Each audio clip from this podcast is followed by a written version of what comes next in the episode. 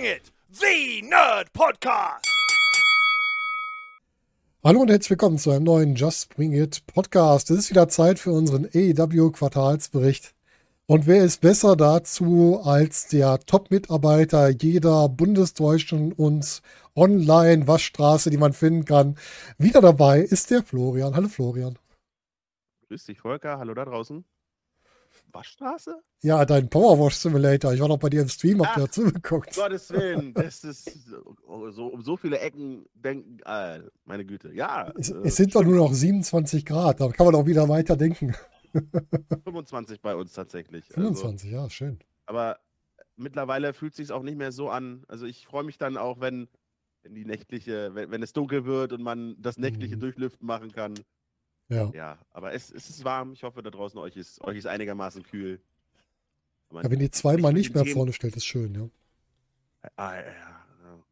Das dauert noch ein bisschen. Wir werden die drei noch öfter sehen. Diesen Samstag zum Beispiel. Ja, bei uns steht jetzt nur noch 29 angekündigt. Ich hoffe, es bleibt dabei, weil ich wollte eigentlich mal was im Garten machen. Aber ich glaube, das gibt wieder nichts.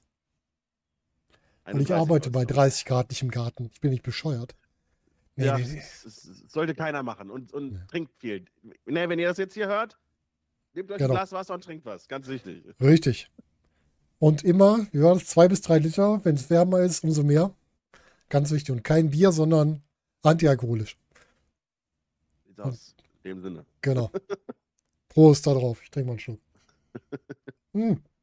Ja, Florian, wir wollen wieder über AEW Quartalsbericht sprechen. Und bei AEW gehört bei uns immer Ring of Honor dazu, weil, sagen wir mal ehrlich, Ring of Honor ist halt einfach eine Show von AEW. Die haben sich noch nicht so richtig wegentwickelt. Und die laufen halt mit. Guckst du Ring of Honor regelmäßig? Nein, das habe ich aufgegeben. Anscheinend gibt es auch wieder bessere Shows dazwischen, aber du merkst halt das Tony Khan-Syndrom, dass das eine Show von vielen ist und es läuft und es gibt Matches und das ist gut für die Pay-Per-Views, weil ich mag meine Pay-Per-Views ja meist immer mit viel Wrestling und wenig Kram drumherum. Und wir haben ja eine Show in unserem Quartal gehabt mit Supercard of Honor und wir haben mit Death Before Dishonor eine Show, die dann am nächsten Wochenende jetzt stattfindet. Ich weiß nicht genau, wann du es veröffentlichst, aber im Juli findet Death Before Dishonor statt. Und die wird wahrscheinlich wieder ähnlich schnörkellos aufgebaut werden. Pay-Per-Views sind jenseits, also da muss man sich keine Gedanken machen, wenn man Wrestling mag, dann findet man da auf jeden Fall was. Aber ich muss jetzt schon mit Collision weitere 2 Stunden pro Woche gucken. Und ich bin kurz davor, Rampage fallen zu lassen. Und so sehr mein Herz an Ring of Honor hängt, ist es nun mal AEW, ROH und das muss ich dann nicht sehen. Du hast jetzt 5 Stunden AEW, du hättest dann noch eine Stunde Ring of Honor.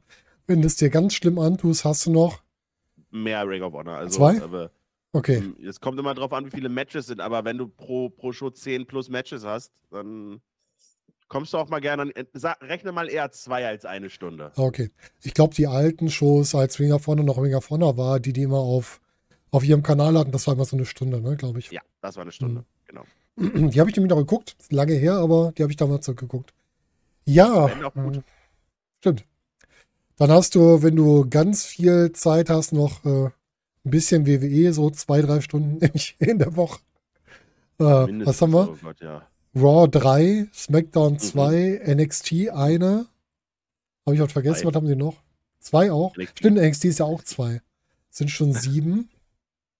Kannst du noch Level Up gucken und Main Event und also du kannst mittlerweile mit beiden Promotions einen Fulltime-Job im Wrestling haben. Was okay ist, wenn du wirklich nur, es gibt ja auch Wrestling-Fans, die gucken nur WWE, gibt auch Wrestling-Fans, die gucken nur AEW, gibt auch Wrestling-Fans, die gucken lieber, so wie viele Leute lieber Kreisliga-Fußball eventuell gucken, als erste, zweite Liga, gucken sie eben dann lieber, vorher war es Dark Elevation, das gibt's jetzt gerade nicht, aber ist ja für jeden was mit dabei, bloß ich versuche halt, mich so breit wie möglich aufzustellen und wie gesagt, Rampage ist mittlerweile schon kurz davor, der Axt zum Opfer zu fallen. Ja, du guckst ja auch noch japanisches Wrestling, du guckst ja noch viel mehr als manch andere. Genau. Also das ist ja, und du guckst ja auch noch altes Wrestling, schönen Gruß an den Morbo auf dem Weg auch nochmal. Die ganze, jetzt gerade 94 wieder, ne, bei der WWE, oder? Wir haben Rumble 94 geguckt, was. Oh, schön. Ja. Ich weiß, für viele, wir kommen jetzt in eine Region, wo für viele älter eingesessene Wrestling-Fans eventuell das Ganze begonnen hat.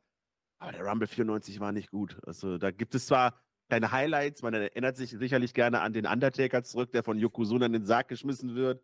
Oder, am besten war doch, war das nicht Marty Jannetty in dem Undertaker-Kostüm, der dann aufgestiegen ist? Gab es da nicht mal das Gerücht, dass er das war? Das ist gut möglich. Es gab Bret und Owen Hart, wo Owen gegen Bret geturnt ist, was natürlich das WrestleMania-Match aufgebaut hat. Aber das war's.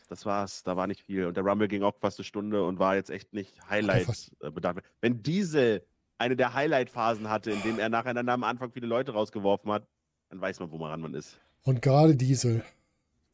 Der ist auch so ein Overachiever, oder? Er hat deutlich mehr erreicht, als er mit seinen Fähigkeiten hätte erreichen können. Da gibt es aber. Ich möchte. Also in der Spitze auf jeden Fall. Also ja, das meine ich. Nur in der Spitze, und so, also die Spitze auf jeden Fall. Ich kann aber seinen Appeal schon verstehen. Er kommt halt nicht übers Wrestling, kommt halt über die Größe. Richtig. In der Zeit passte er. Ja, und auch natürlich dann 97, 98 NWO-Kram. Ey. Er hat ja auch ein gewisses Charisma, was ihm nicht abzusprechen ist, ne? Aber er ist nun mal keine Galionsfigur in der Wrestling-Promotion. Nee, er überzeugt wirklich über die Arbeit als Charakter, gerade bei der NWO. Im Ring war es halt immer ein bisschen schwieriger, finde ich. Also es war solide, aber nicht gut oder sehr gut. Ich meine, aber dafür spricht er seine Zeit, in der er groß und berühmt geworden ist. Wer ist da schon außer den Shawn Michaels und Bret Harts wirklich gut, ne? Owen Hart, logisch. Ja, 10 Jahre später hätte Diesel nicht mehr angefangen in dem Bereich, würde ich mal behaupten. Oder? Das überlegen. Naja, Anfang 2000. Zeit, wo Great Khali World Champion geworden ist, dann vergiss es. Es gibt für alles eine Nische, leider. Ja. Ganz lustig, dass Kevin Nash jetzt gesagt hat, LA Knight ist quasi nur eine Abkupferung von The Rock. Hat er nicht Unrecht, aber das ist ja nichts Schlimmes, also. Nee, jeder nimmt sich irgendwie ein Vorbild, jeder Wrestler, denke ich, ne? Und dem man sich ein bisschen anlehnt. Wrestling ist doch ein einzelnes Abkupfern und Iterieren und Honorieren und mein Gott. Das soll und man manchmal nicht. Wird aus Kupfer Gold und dann hast du den Bullet Club Gold bei AEW. Hey, ist das alles. Stand jetzt. Cooles Tag-Team. Das letzte Mal, als ich den Bullet Club Gold gesehen habe, hatten die einen fantastischen Schmerz gegen FTA. Gut, ist nicht schwer. Aber das muss man trotzdem mal haben, zumal ich ja einen mittlerweile tief in mir integrierten Hass auf den Bullet Club habe. Das ist schon ein schweres Schnitt, dass ich da mal was Positives derzeit sage. Aber im Verhältnis zu NWO überlebt er relativ lange, obwohl er ähnliche Auswüchse manchmal annimmt. Ne? Über 10 Jahre Bullet Club haben wir mittlerweile. Boah, in NWO war wie lang? 97, 98 bis? Ja, das waren 2000 und 2001. 2001 drei gute Jahre gekauft, ne? Aber ich glaube, 3 gute Jahre, oder? 2 oder 3. Ja, du hattest ja dann noch das kurze WWE-Kapitel der NWO. Ja, reden wir nicht drüber. Ja, und dann war's das. Also die haben nicht mal insgesamt 10 Jahre existiert. Ne? Nee. Und Bullet Club, ja. Weil Bullet Club das Beste war, Bullet Club ist das Logo, weil das ist irgendwie cool, muss ich sagen. Also ich mag das ja auch sehr. Aber, deswegen ist es so ein gutes, erfolgreiches T-Shirt-Design ja auch, ne? Genau. Das kann man auch so schön mal kopieren, habe ich auch gemacht. Ich finde das nämlich cool. Wie gesagt. Wer nicht. Aber es ist halt, wenn du jetzt die neue Inkarnation von Bullet Club siehst, dann bist du ein bisschen bei der Jeff Jarrett NWO angekommen. Gefühlt. Ich habe noch nicht viel von denen gesehen, aber ich habe jetzt ein Bild gesehen, wo ich gedacht habe, das könnte auch Jeff Jarretts Gruppe sein. Ja, in New Japan hat sich ja derzeit quasi, es gibt ja Untergruppierungen ohne Ende. Mhm.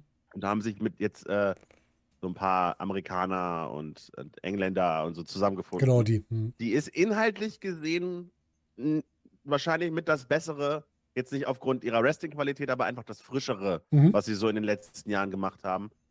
Es ist aber halt immer noch Bullet Club. Ja.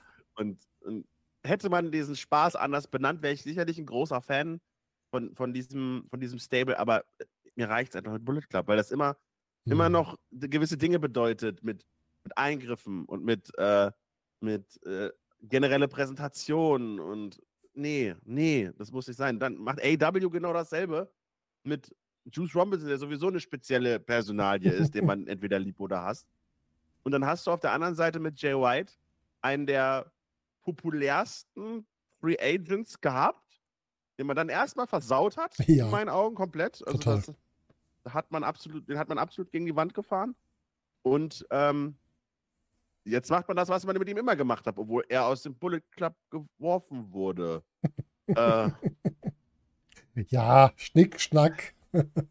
Ja, ja, ist richtig.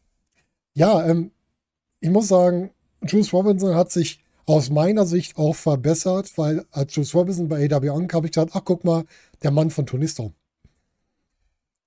Und jetzt ist Juice Robinson und Teil eines wirklich interessanten Tag-Teams gerade. Mal gucken, wo es noch hingeht. Bin gespannt. Ich glaube, das Problem war nie Juice Robinson an sich. Er hat sich nämlich nicht wirklich groß verändert, meiner Meinung nach. Das ist die Präsentation wieder. Nicht mal das. Nee. Juice Robinson war ein Fremdkörper bei New Japan. Er ist ja auch damals zu New Japan gekommen, als er dann seinen NXT-Kram fertig hatte, hat dann quasi komplett neu angefangen, hat dann seine Rolle eben ein bisschen gefunden als überdrehter, ja, mehr Character-Wrestler als wirklich normaler Wrestler. Und das macht er ja jetzt auch. Bloß vieles, was bei New Japan vielleicht ein Fremdkörper ist, funktioniert nun mal im amerikanischen Fernsehen sehr gut. Ein Jay White tut das auch. Das hat man gesehen, als er bei den Strong-Shows in Amerika während der Pandemie war und nicht in Japan bei New Japan Prime, nenne ich es jetzt einfach mal. Weil Jay White er ist ein toller Wrestler, aber er trifft, wenn du Dinge bei ihm nervig findest, wie das Reden während den Matches, gewisse Pausen, gewisses Ziehen, das ist halt noch mehr die Antithese zu New Japan, als es vielleicht sogar ein Juice Robinson ist. Und im TV hast du halt gewisse Beschränkungen, zeitlich gesehen, segmenttechnisch hast du nur eine bestimmte Zeit, musst das anders strukturieren.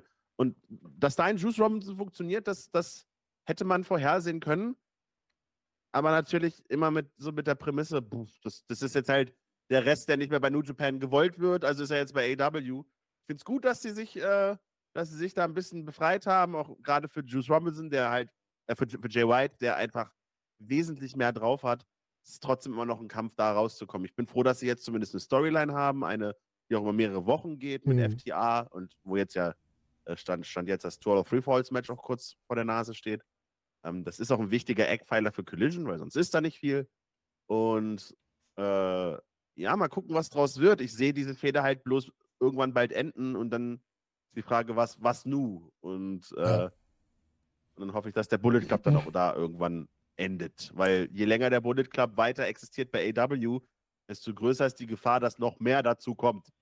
Und du hast mit dem Gun Club schon wieder noch mehr drin. Und ich muss gestehen, was ja auch ein Eckpfeiler in diesem Quartal war, wir haben ja mit den Guns als Tag Team Champions angefangen. Die ja ihre Rolle, finde ich, schon ganz gut gefunden hatten zu dem Zeitpunkt. Ich war sehr überrascht, dass die da so gut reingekommen sind, die Rolle.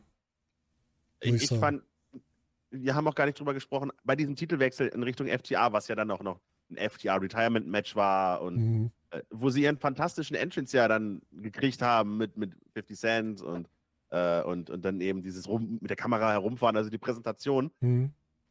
Die haben sich weitergemacht in den letzten Monaten, natürlich speziell jetzt quasi, wo sie wieder ernster gerade bei Collision einen Spot gefunden haben. Finde ich super. Es ist halt aber weiterhin Bullet Club.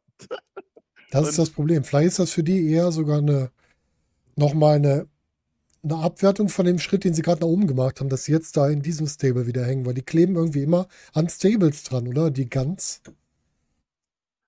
Prinzipiell nicht schlimm, weil die Storyline ja ganz klar war, dieser Titelgewinn, das war ein Flug, das war absolut überraschend. Die kämpfen überhalb ihres Gewichtslimits und ich bin froh, dass sie jetzt eben auch, ich meine, die sind ja auch noch nicht wirklich lang im Geschäft drin und stimmt, haben noch eine Menge zu lernen und da passt das schon dazu, dass sie in Stables drin sind, wo sie auch in Six- und Eight-Man-Tag-Matches noch wachsen können, weil sie schon so eine klare Persönlichkeit bei AEW haben, auch mit den Ass-Boys und alles, was schon passiert ist, dass es, glaube ich, schwerer wäre, wenn sie in direkten Tag-Team-Matches gegen die Fans ankommen müssten, die vielleicht immer noch, Wenn eines ist, was Fans lieben, dann ist es, einen Joke reinzudrücken. Das stimmt. Und ich glaube, so ist es einfacher, auch irgendwann dieses Ass-Boys-Ding ablegen zu können, als wenn sie in jedem Match einfach diese Chance bekommen würden.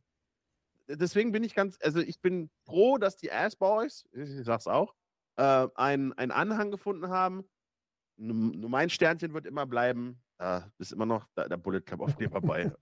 Das wirst du nicht von mir wegkriegen. Ja, ich merke schon. Ja, aber da freut es mich zumindest, dass das auch offiziell gemacht wurde. Und das ist in meinen Augen einer der wenigen Hooks, den Collision tatsächlich hat. Mhm. Sonst ist es halt AW mit anderer Promostruktur oder Dynamite mit anderer Promostruktur. Ja, lass uns direkt dranbleiben. Lass uns direkt über Collision mal sprechen. Ein paar Shows gibt es ja jetzt schon.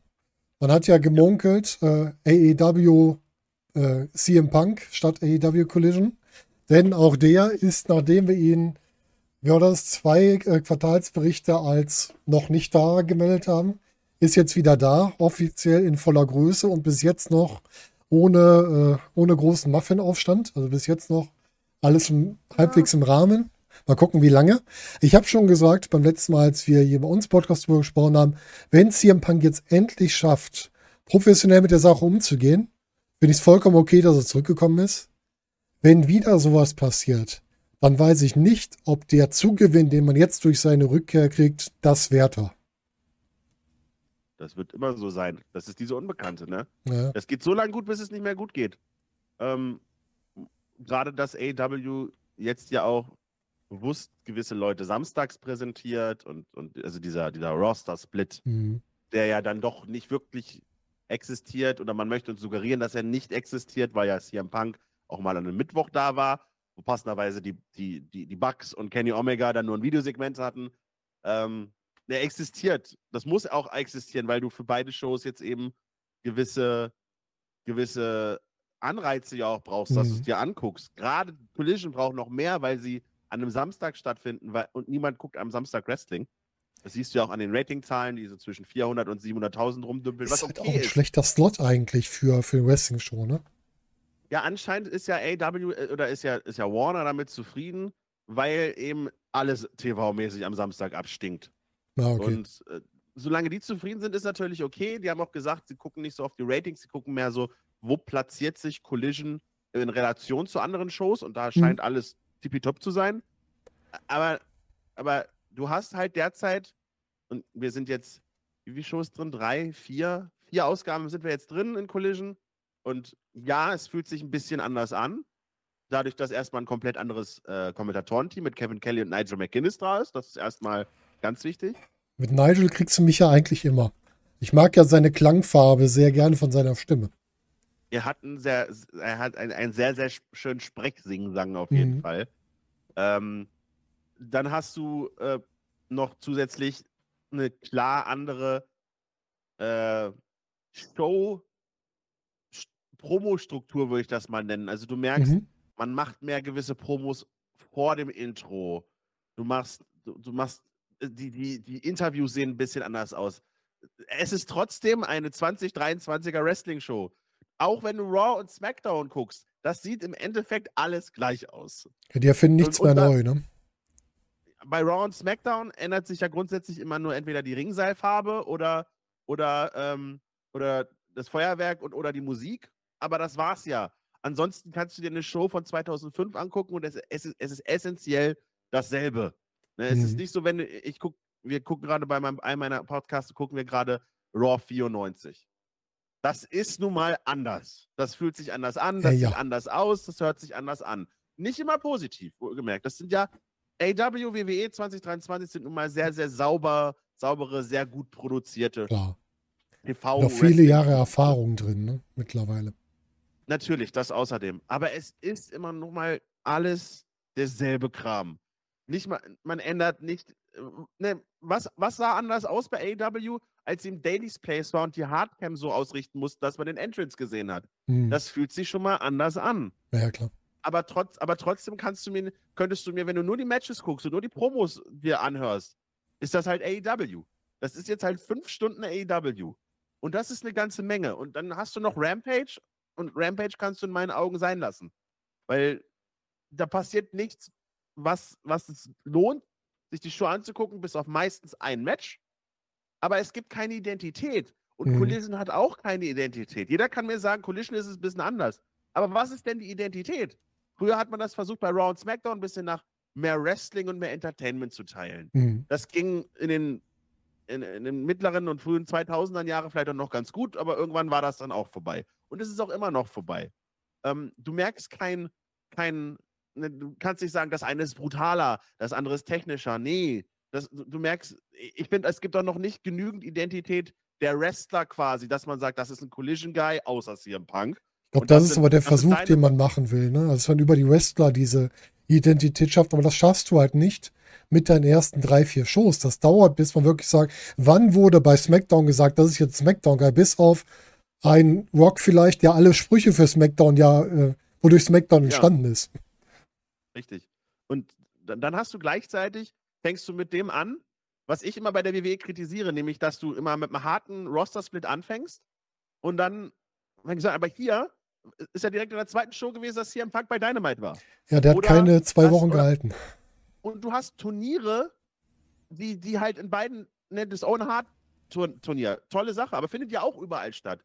Also man muss sich dann schon für einen Weg entscheiden, wenn man nicht möchte, dass du 5 Stunden AEW hast, sondern dass du Collision hast und dass du Dynamite hast. Das ist eine schwere Aufgabe, aber ich bin auch grundsätzlich kein Fan von noch mehr AEW-Content, weil ich sehr zufrieden war mit 2 Stunden Dynamite und dann eventuell noch Rampage. Es gab eine, und wir können ja gerne schon mal einen Schwenk drauf machen, es gab eine Rampage-Ausgabe, die war ein Special. Das war nämlich der Championship Friday am 2. Juni. Und meiner Meinung nach sollte das die Blaupause für Rampage sein. Nämlich, dass du hattest da ein AAA-Title-Match mit Vikingo und Realistico, du hattest ein Television-Title-Match mit Zack Sabre Jr. von New Japan, du hattest von dem amerikanischen Ableger Strong von New Japan das Women's-Title-Match mit Willow Nightingale und Emi Sakura und du hattest ein Ring of Honor Pure-Title-Match. Das ist alles irgendwie im AEW-Kosmos, aber ein Showcase des Randes, mit dem ja AEW so gerne wirbt, dass sie eine Plattform für alle Promotions sind, dass eben, wenn Forbidden Door vor der Tür steht, plötzlich ein Okada auftauchen kann. Du hast ja 1 Stunde, zeig mir doch einfach nur Wrestling und Titelmatches von Leuten, die sowieso in deinem Roster sind, weil, guck's dir doch mal an, eine Willow Nightingale ist AEW-Wrestler, Ring of Honor ist AEW, Zack Sabre Jr., natürlich, da muss man dann gucken, ist der da, aber das könntest du auch wieder mit Strong-Sachen füllen. Aber da hättest du dann eine Identität. Nämlich da ist quasi die Möglichkeit für AW-Wrestler, in diesen Kosmos außerhalb zu kommen oder umgekehrt. Was im Rückzug dann wieder, viele haben doch kritisiert, dass Ring of Honor in dieses AW-Produkt reingekommen ist. Wenn das nur bei Rampage stattfinden würde, wüsstest du genau, was Sache ist. Du möchtest quasi eine Show als Schnittstelle zwischen den verschiedenen Produkten, um zu sagen, hier fließen die Fäden zusammen und da könnt ihr dann nach rechts und links ausbrechen, was ihr davon sehen möchtet, noch weiter. Ganz genau. Das wäre eine Identität, die ich begrüßen würde. Und dann hast du dann weißt du genau, okay, Rampage ist die Show für die Nerds, die gerne Vikingo sehen wollen oder die Zack Sabre Jr. sehen wollen oder dann weißt du und natürlich. Das ist unser PWG, was ihr schnell sehen könnt. Und nicht erst 6 Wochen später auf DVD. 6 Monate. Ja. Ne? 6 Monate schon. Ja. Waren nicht 6 Wochen, waren 6 Monate. Das ist 3 oder 4 Monate mittlerweile oder so. Ich weiß es nicht genau. Aber dann hättest du dafür eine eigene Identität. Du knallst dir noch Pass mit rein, der irgendwie lustige Kommentare macht. Alle sind glücklich. Aber so ist Rampage jetzt wieder, ja, wir haben ein Match und du siehst Big Bill. Oder Ethan Page oder Matt Hardy oder so. Und irgendwas aus dem XYZ Family Office wird schon da auftreten. Natürlich. Ne? Das ist halt das Problem, was Rampage jetzt hat. Das, was wir allen anderen angedroht haben, dass Tony Khan oder wer auch immer dann noch sich dafür verantwortlich kennt, dass er keinen Bock mehr auf die ganze Kram hat. Und das ist Rampage jetzt der Fall. Das ist nun mal, hey, wir nehmen am Mittwoch, wenn wir Dynamite aufzeichnen, nochmal 1 Stunde mehr auf. Und wir müssen das beste Match am Anfang bringen, weil dann die Fans noch von den 2 Stunden quasi heiß sind. Und dann wird es öde und am Ende gibt es noch ein Alibi-Match, was ein bisschen wichtiger ist.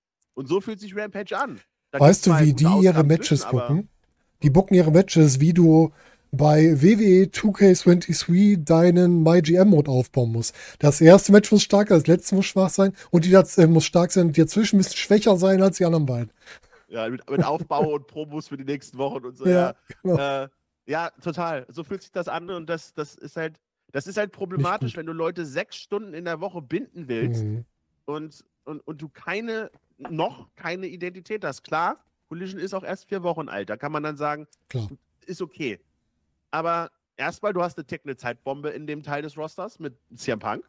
Das muss man immer im Kopf behalten. Natürlich. Solange es läuft, na gut, aber CM Punk ist CM Punk. Und Dynamite wird derzeit noch nicht abgewertet dadurch, das ist auch okay. Das liegt aber auch daran, dass Dynamite halt einen gewissen, es ist halt ein Wrestling-lastigeres Produkt. Und wenn du fantastische Wrestler hast, dann läuft es halt grundsätzlich immer. Und du hast ein, zwei gute Fäden, die laufen mit Blackpool Combat Club und mit Elite, das ist auch ein Selbstläufer. Aber man kommt ja auch immer weiter in gefährliche Fahrwasser, wenn man neue Fäden bucken muss. Und wie fange ich die an? Wo lasse ich die laufen? Wo lasse ich sie nicht laufen? Wir sind 1,5 Monate entfernt von der größten Show in der Geschichte von AEW in England. Und eine Woche später findet ein Pay-Per-View statt. Und keiner hat eine Ahnung. Erstens, können wir überhaupt All-In im TV sehen? Und zweitens, wie wird das überhaupt aufgebaut? Es ist noch kein Match für beide Shows bekannt, was okay ist, weil es noch 1,5 Monate hin ist. Ja, aber ich als zahlender Kunde weiß auch nicht, kriege ich bei All In jetzt quasi so ein zweites Forbidden Door, wo einfach nur die geilen Matches gezeigt werden und baut man dann irgendwas auf für eine Woche später? Oder kriege ich eine Hausschau, Forbidden... Also das können sie sich nicht leisten. Klar, logisch. Ich habe auch null Sorge, dass All In nicht eine Weltklasse-Show wird. Das kann AW ja punktuell. Sie haben ja ein so großes Roster, dass du alles raushauen kannst und es wird toll. Das ist ja nicht das Problem, aber wenn ich nur TV-Zuschauer bin, und ich erstens nicht weiß, sehe ich die eine Show überhaupt? Man wird sie wahrscheinlich sehen, aber wann und wo und wie, weiß ich nicht. Aber es ist schon komisch, dass man bis jetzt noch keine Info hat, wie man das mal sehen kann. Ne? Das ist schon, bei Fight kannst du jetzt Pakete kaufen für die ganzen AEW-Shows, die dieses Jahr noch kommen, irgendwie für 100 €, etwas zwar. Aber All-In ist nirgendwo zu sehen bislang. Also das Letzte, was ich vorhin tatsächlich gelesen habe, war, dass das war im Rahmen irgendeiner Aussage, dass Warner sehr, sehr zufrieden ist mit AEW und man bald in neue Verhandlungen gehen wird. Es ist ja dann wieder soweit, TV-Verhandlungen stehen ja an. Deswegen übrigens auch bei NXT derzeit ganz viele WWEler, wie bald Dominic Mysterio. Daumen nach oben dafür, ja. Ich habe ihn auch gelobt bei Money in the Bank, muss ich sagen. Also Dominic ist überraschend gut mittlerweile. Ja, zumindest was seine Charakterarbeit und seine Passformheit in Judgment Day anpasst. Und sich verprügeln lassen kann er auch gut. Das kann er auch gut. Aber AEW geht auch bald in diese TV-Verhandlungen und da soll All-In auch irgendwie ein Teil von sein, dass es da eventuell dann ein TV-Special gibt oder dass man das auf dem dann neu formierten Streaming-Dienst von Warner das gibt. Also man ist sich bewusst, dass irgendwas passieren muss, aber man weiß es halt noch nicht. Und das im Zuge dann auch Collision neu, was ist mit Rampage, Dark ist weg. Was macht man? Man befindet sich gerade in einer sehr, sehr starken Was-macht-man-Phase, wo dann auch gleichzeitig, und da komme ich schon mal ein bisschen zur Wertung, AEW ist derzeit nicht sonderlich gut. Nee, die haben nicht die Qualität von unserem letzten Quartal. Das muss man ganz klar sagen. Also es gibt immer noch viele Highlights und die Pay-Per-Views sind immer noch großartig und Forbidden Door war eine fantastische Show in meinen Augen. Mit absoluten Banger-Matches, aber insgesamt gesehen bleibt sehr, sehr, sehr viel auf der Strecke. Also, und ich weiß nicht, wie lange man sagen kann, ja, aber der Sommer, es sind 27 Grad draußen, wir sind im Sommer. Jetzt muss was kommen. Und das kommt nicht viel in meinen Augen. Weißt du, wie die gerade wirken? Die wirken gerade wie jemand, der aus einer langjährigen Beziehung raus sich gerade neu sortieren muss. So wirken die auf mich gerade ein bisschen. Die wissen nicht so genau mit dem Ganzen, was die jetzt für Möglichkeiten haben, wohin damit. Ja, ist richtig. Die haben all men and women on deck. Also Chris Statlander ist wieder da, CM Punk ist wieder am Start. Also du bist derzeit viel besser ausgestattet, kannst du derzeit nicht sein in der Spitze. Und es läuft noch nicht richtig viel. MJF, der World Champion, hat eine Storyline, die ich ganz nett finde, aber noch nicht zielführend ist. FTA hatte bis vor kurzem keine Fehde. House of Black, die dullen sich auch durch die Gegend irgendwie. House of Black hat auch echt das Problem. Ich habe immer gedacht, House of Black, jetzt haben sie den Titel, jetzt wird's besser. Nein. Nee.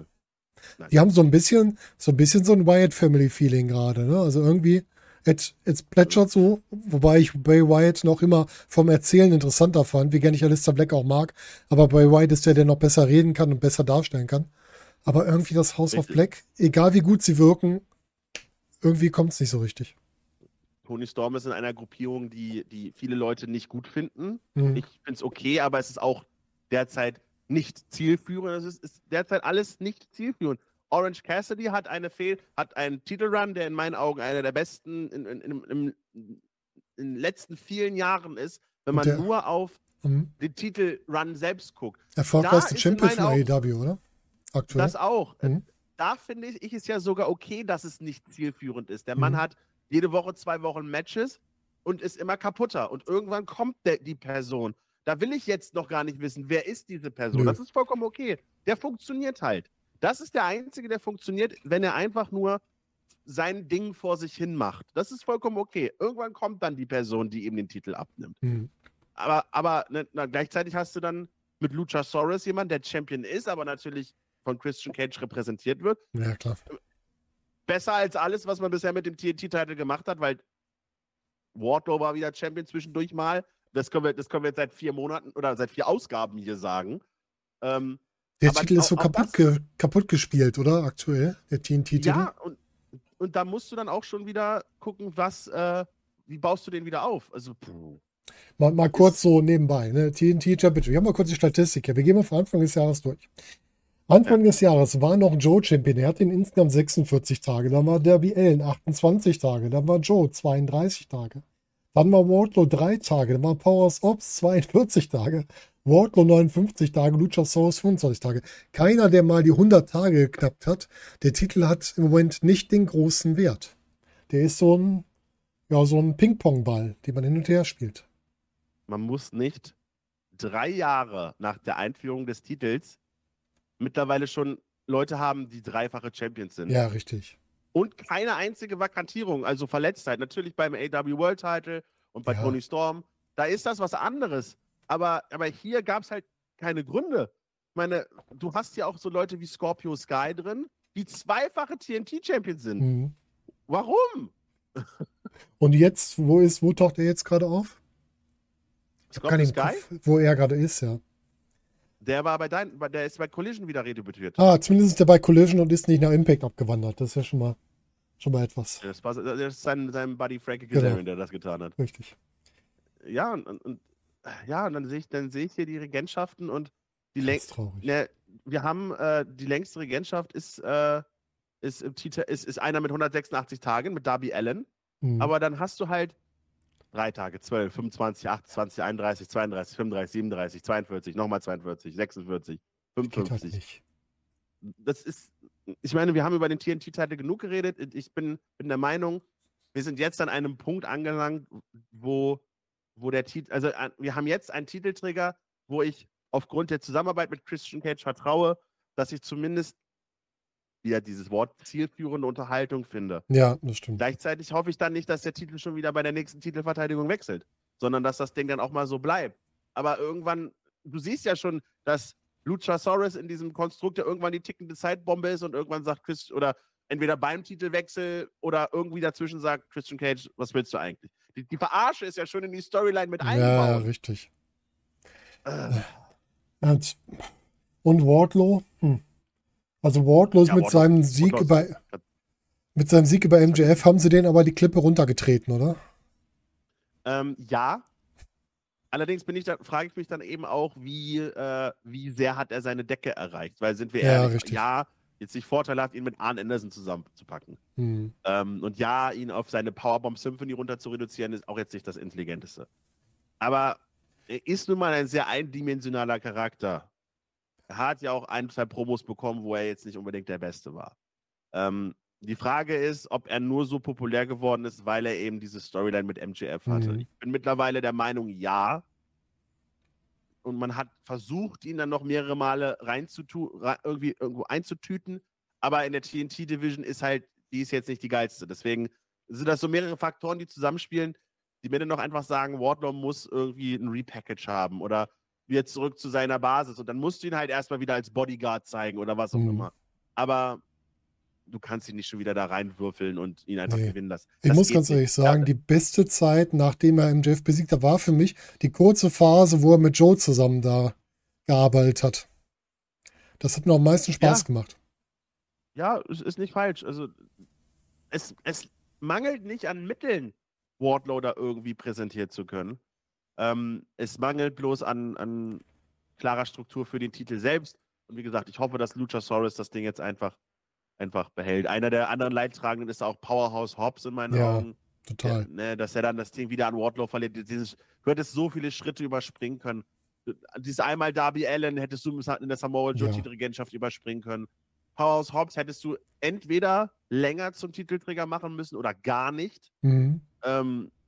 Scorpio Sky, gut, das war ein Experiment. Ich finde, das war gar nicht so schlecht insgesamt. Nee, das war auch von Charakterarbeit her, war das ganz witzig und ganz interessant gemacht. Also war okay. Ja, aber man merkt dann halt, es ist halt auch Scorpio Sky. Ja. Und das im Jahre 2023. Der hatte halt der ist halt nach oben gekommen, weil er sich mit SCU eine Nische geschaffen hat. Genau. Und ist versucht, daraus auszubrechen. Und dann hat er mit Ethan Page gemeinsame Sache gemacht. Und wo der derzeit ist, sieht man auch. Das wird auch verschwendet. Ethan Page ist auch total untergegangen. Ne? Der kam ja von Impact. Da war er doch relativ gut positioniert, oder? Ja, mit seinem Partner, mit Josh Alexander, war er ja ewig. Wollte ich doch sagen. 3 Tage Tag Team Champion. Und dann ist er gegangen. Und dann, dann war er bei AEW, ist in diesem Ladder-Match debütiert und hat er nicht gewonnen. Und dann war er mit Scorpio Sky zusammen. Und seitdem hängt er auch in Gruppierungen.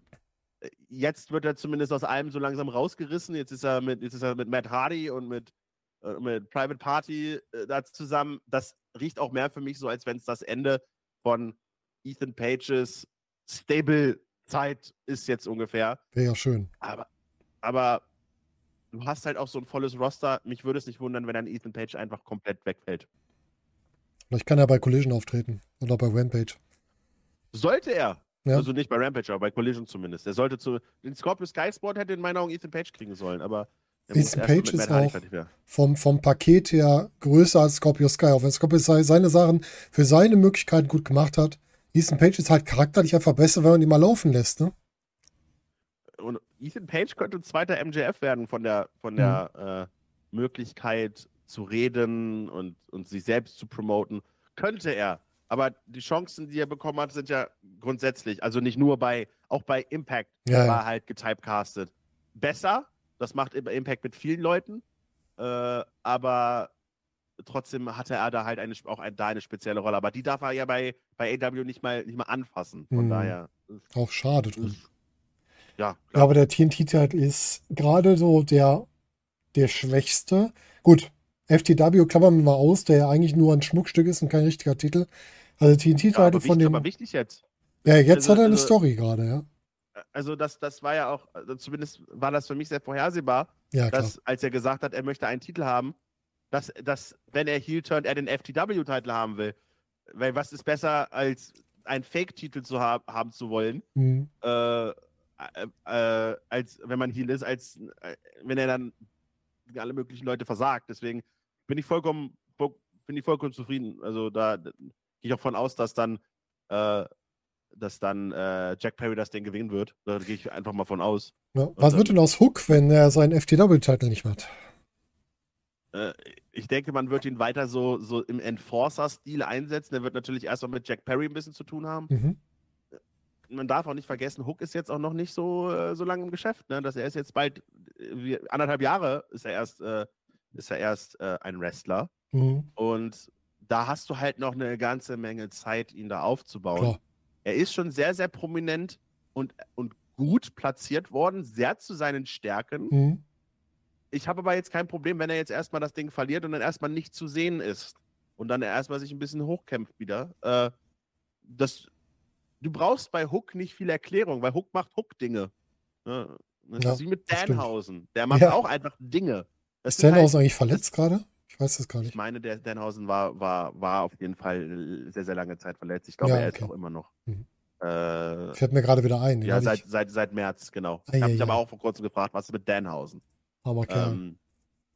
Ja, ich meine, populärer Charakter, ne?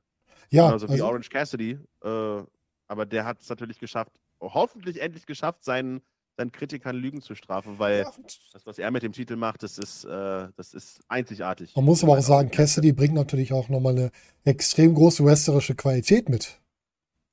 Ja, das er wird ja gerne auf sein Gimmick runter reduziert. Das werden viele Comedy-Wrestler ja. Mhm. Das ist ein Colt Cabana ja genauso. Aber er ist jetzt halt in einer sehr, sehr, sehr guten Position, wo er beides miteinander verbinden kann. Ja, sein Comedy-Kram wird ein bisschen runtergeschraubt. Ist jetzt meist immer nur noch der schnippische Spruch vor und nach seinen Matches, wenn der Parkett irgendwie zusammen ist und dann sagt, boah, Alter, ich bin so fertig, ich kann nicht mehr.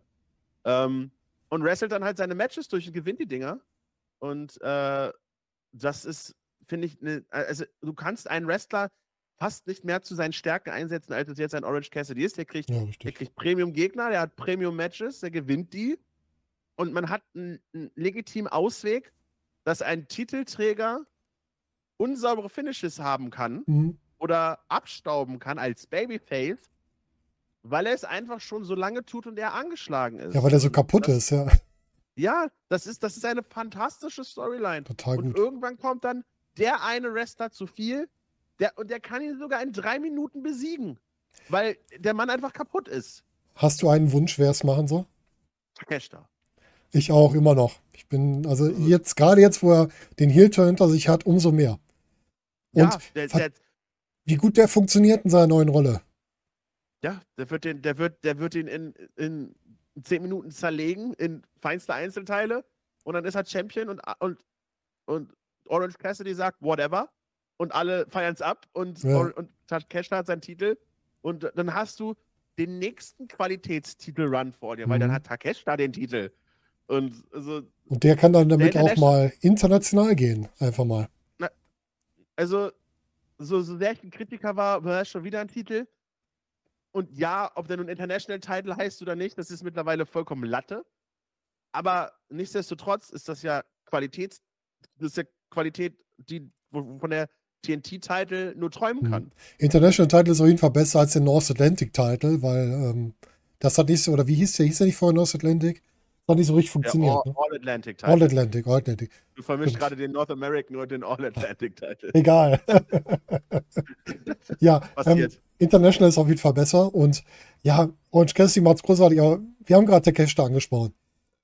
Mein Gott, wie der Kerl hochgekommen ist. Gut, wenn du den so einen Don Callis mit dabei kriegst, hast du natürlich schon mal ein schönes Sprachrohr noch dabei, was dir natürlich auch immens hilft, aber mehr hat er auch vorher mit den kurzen Sachen mit MJF und so. Das hat richtig gut funktioniert. Jemand, der ganz frisch da ist, ne? Also bei der AEW frisch dabei ist. Relativ frisch dabei ist. Das ist halt genau das, was man in der WCW auch früher so wie mit dem Great Muta gemacht hat. Das ist ein Japaner oder ein Ausländer, der kann Englisch, das wissen wir alle. Er spricht aber einfach nicht, sondern er hat sein Sprachrohr. Jetzt ist das eben Don Callis in dem jetzigen Fall, was man ja auch lange Zeit geteased hat. Er wollte ihn ja auch als Klienten haben. Und jetzt. Ich meine, er hat eine bedrohliche Ausstrahlung, er trägt jetzt einen Ledermantel und haut den Gegnern in die Fresse. Mal ganz ehrlich. Das war's. Und mal kurz einen Sprung noch Forbidden Door. Da muss man auch Ishii ein bisschen loben. Dieser Schlag gegen Ishii, wo der einfach nur zusammengesackt ist, das war schon echt stark aus. Ja, nun, das ist, Takeshita ist nun mal auch ein Weltklasse-Wrestler und nicht umsonst war das ja der Star-Rookie von DDT. Da hatte sein Debüt gegen El Generico damals, gegen Sami Zayn hatte er das. Er hatte Singles-Matches gegen Tanahashi. Ja, er war das gegen Tanahashi oder verwechsel ich das mit einem anderen Match? Aber er hatte große Singles-Matches auf jeden Fall. Das ist nun mal leider der Wrestler, auf den viele DDT runter reduzieren tatsächlich, aber er ist halt nun mal auch der Beste von allen. Ja, Takeshita hat in seinem ersten Jahr, 2013 ist er debütiert. Das war am... Das war schon 10 Jahre, mein Gott. Ne, 2 Jahre. Am 18.08.2012 ist er debütiert. Dort gegen El Generico, der damals auch groß unterwegs war in DDT. Der war auch Champion der Promotion sogar. Und wenn du so ein Match als erstes Match hast, was willst du dann sagen noch? Ne? Und er ist dann zum Ace der Promotion geworden, logischerweise, und hat an Masse gewonnen. Und jetzt macht er quasi das, wofür so Leute wie der Great Muta eben dann mal, damals ja auch zu ihrer Anfangszeit eher nach Amerika gekommen sind. Mhm. Bloß wir leben in einer anderen Welt. Jetzt ist Japan kein fremdes Land mehr, sondern die Leute kennen ihn. Und deswegen bookst du ihn ja nicht wie ein Rookie, sondern einfach wie ein, ich möchte nicht sagen wie ein Star, aber einfach wie einen gestandenen Wrestler, richtig, der einfach geformt wird mit der amerikanischen Art und Weise. Und der wrestelt ja immer noch so, wie er in Japan wrestelt. Und deswegen ist das auch gerade so ein erfolgreiches Ding, weil dann bringst du ihn eben in so 10-Man-All-Star-Matches gegen so Leute wie Ishii direkt als Pendant und die fetzen sich einfach weg und die Leute lieben es. Die Leute lieben es, ihn zu hassen, aber natürlich mögen sie ihn auch als Wrestler. Mhm. Ich warte auf das, jetzt erstmal kriegen wir Blood and Guts, das ist der nächste Plan, wo er auch bei sein wird. Und ich warte da danach auf Takeshita Omega, da freue ich mich schon drauf, wenn das kommt. Und ich meine, es gibt ja auch noch die Fragen, wir befinden uns jetzt am Tag von Blood and Guts. Das ist immer, wenn wir eine Ausgabe aufnehmen, dann ist immer, wir befinden uns 2 Tage davor. Letztes Mal konnten wir sagen, ja wahrscheinlich, FDA wird nicht retired sein, man möge uns Lügen strafen. Heute Abend ist eben Blood and Guts und du hast auf beiden Seiten noch Fragezeichen. Stimmt, heute Abend wird enthüllt, wer die Fragezeichen sind in den Teams jeweils. Wir wissen noch nicht mehr, wer alles dabei ist. Das ist auch viel schlimmer. Richtig, und natürlich denken die Leute oder viele Leute, dass jetzt das eine Fragezeichen auf der Elite-Seite durch Kota Ibushi gefüllt wird. Mhm. Jedenfalls ist das die Hoffnung der Fans. Was denkst du denn? Ich glaube, du kannst niemand anderen mehr bringen, der nicht eine Enttäuschung wäre an dieser Stelle. Mhm. Und deswegen gehe ich auch einfach mal davon aus, dass man, wenn man nicht mindestens einen großen Namen hätte, dass man dann nicht so ein Heckmeck drum machen würde. Mhm. Und dann hast du natürlich Kota Ibushi bei AEW oder öfter in Amerika, wie auch immer. Der hat ja auch seine Historie mit Takeshita quasi. Also, ja, mit Takeshita mache ich mir sehr, sehr wenig Sorgen. Da merkst du, da haben die Leute Bock auf ihn und auch die AEW-Leute haben Bock auf ihn. Weil, ey, wenn du gegen gute Wrestler kämpfst, dann siehst du selbst auch gut aus. Selbst wenn du verlierst oder gewinnst, ist egal. Aber Takeshita scheint ein Wrestler zu sein, mit dem die Leute einfach gerne wresteln wollen. Und, das ist immer ein sehr, sehr gutes Zeichen, wenn die Leute mit dir zusammenarbeiten wollen. Und Takeshita scheint auch generell ein cooler Kerl zu sein, der sehr unkompliziert ist. Und dann bist du natürlich... Dann bist du der beliebte Partner, mit dem alle gerne eine Präsentation in der Schule halten wollen. Ja, das stimmt. Wer denkst du, wer versteckt in den Blackpool Combat Club noch? CM Punk wollte ja, aber den will irgendwie keiner, wie es aussieht. Ich habe wenig Ahnung, ich muss aber auch gestehen, ich habe mir nicht viele Gedanken gemacht. Viele hauen den Namen Chris Hero raus, wo ich ganz klar sage, der wird es definitiv nicht. Ich wüsste auch nicht, warum. Gut, wegen Claudio, klar, aber...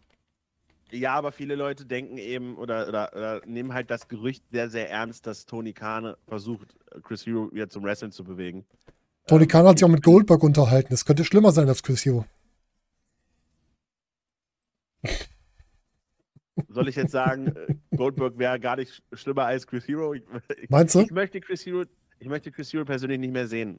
Ich meine, seine Auftritte zuletzt... Der Mann hat jetzt 3 Jahre nicht gewrestelt. Stimmt, ja. Und scheint sehr glücklich derzeit mit seinen Rollen zu sein, die er bei Divergent Promotions hat. Mhm. Ich möchte dir jetzt nicht zwangsweise irgendwie wieder, ich mag Chris Hero sehr, aber ich möchte ihn jetzt nicht zwangsweise irgendwie für den einen Pop nochmal sehen, wenn er vielleicht dabei gar nicht glücklich ist. Ja, besonders auf der Heel-Seite dann mit so einem Pop, weiß ich auch nicht. Ja, es ist gut, aber im Blackpool Combat Club ist halt... die sind ja trotzdem beliebt, auch wenn sie die Arsche gerade sind, ne? Ja, also ich weiß nicht, wer es sonst... Chris Jericho? Könnte durchaus sein, der hat ja mit Don Callis da sein vielleicht abgegeben, könnte ich mir vorstellen. Es könnte wieder irgendwie sein, dass man wen verpflichtet, Jeff Cobb, ne, der war ja auch eine Zeit lang eine Hired Gun bei AEW, das könnte ich mir vorstellen, dass man den reinbringt. Ich könnte mir vorstellen, dass irgendwie man Samoa Joe als Söldner da quasi ranholt. Es ist alles möglich da, was das angeht. Bloß ich glaube, auf der Elite-Seite würde alles was nicht ein großer überraschter Nabo oder Kota Ibushi ist, würde, glaube ich, die Leute ein bisschen runterziehen. Und man würde, glaube ich, nicht so viel Brimborium drumherum machen. Wer meinst du denn holt das Ding, wenn wir gerade mal so ein bisschen in die Zukunft schauen? Wer das gewinnt? Ja. Ist das wichtig? Nö. Ich glaube, ich hätte jetzt gesagt, bei Forbidden Door haben ja Elite gewonnen, also müsste es eigentlich der Blackpool Combat Club machen. Mhm. Ja. Oh, Takeshita gegen Omega und dann kriegen wir das Singles-Match. Wird's über kurz oder lang definitiv drauf hinauslaufen, ich hoffe in England. Ja, all in das Match und dann der... Obwohl Omega würde ich auch gern gegen Ospreay nochmal sehen. Aber das ist jetzt vollkommen egoistisch gedacht. Ich hatte Omega Ospreay auch als Main Event von All In eigentlich gesehen, weil die jetzt nicht den Main Event hatten. Ich weiß nicht, ob die das so schnell nochmal bringen, ob die das noch ein bisschen nach hinten schieben. Bin mir nicht sicher. Ja. Also das ist natürlich die goldene Frage, gerade wieder dieses... diese Doppelshow, ne, mit All Out eine Woche später. Mhm. Und du darfst bei Will Ospreay nicht vergessen, der hat dann den G1 Climax auch in den Knochen. Stimmt.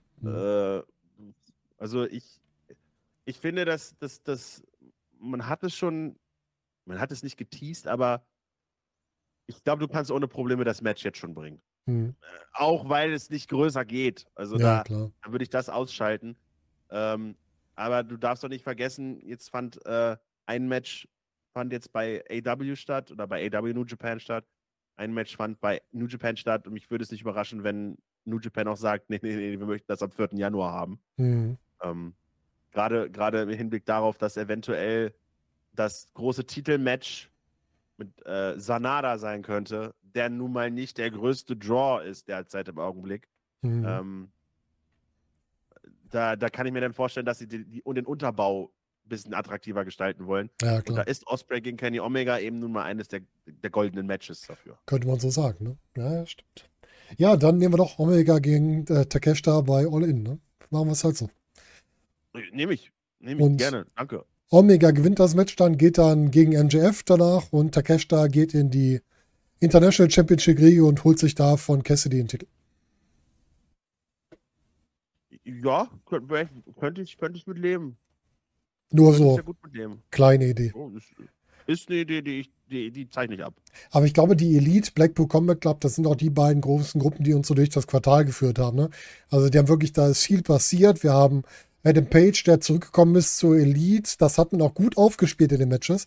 Auch mit Omega zusammen, dass die erst so ein bisschen, gerade Page so sehr abtastend war und dass es dann eine Sequenz gab, wo die beiden super zusammengearbeitet haben. Und da hat man einfach unheimlich viel Storytelling in den Matches gemacht und das hat mir richtig Spaß gemacht, das zu sehen, muss ich sagen.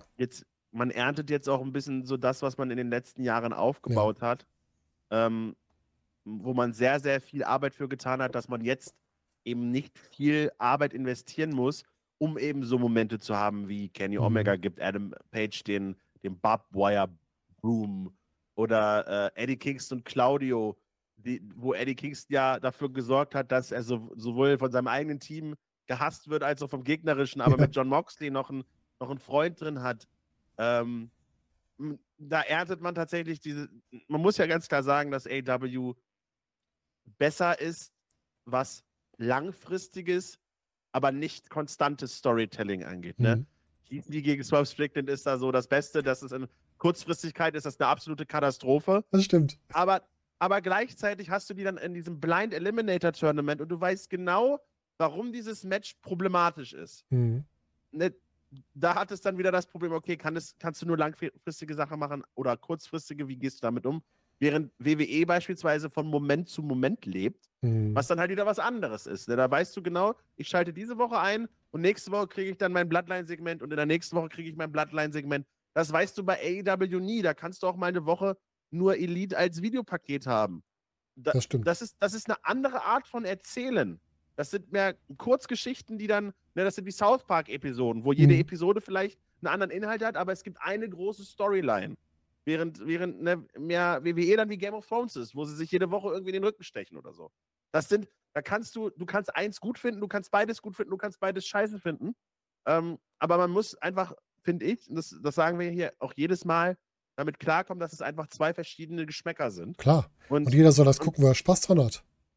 Richtig. Und hier siehst du eben den Vorteil dieses Storytellings, dass du eben genau weißt, dass, wenn Adam Page und Kenny Omega wieder Seite an Seite stehen, dann ist das was Wichtiges, was Großes, es fühlt sich auch so an. Ja. Und da da erntet eben AW jetzt quasi, dass das die beste Storyline ist und man dafür halt sowohl das, was man jetzt zeigt, eben recht gut macht, aber vor allen Dingen das, was man in den letzten Jahren gemacht hat, eben jetzt recht gut aberntet quasi. Ja, total.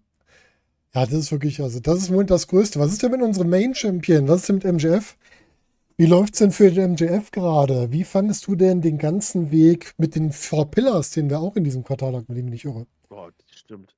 Das ist ja komplett Four Pillars gewesen. Der Anfang, die Idee ist gut, war gut. Der Aufbau, die ersten Wochen waren eine absolute Katastrophe in meinen Augen. Diese Promos und ja, wir sind die Four Pillars und wir sind die bestimmten Leute. Das war eine Katastrophe.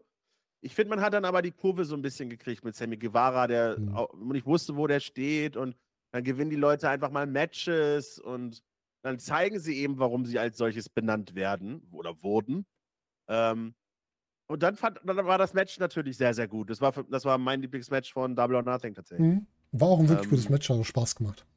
Ja, und da hat man halt diese ganzen Dinge auch sehr, sehr gut aufgespielt.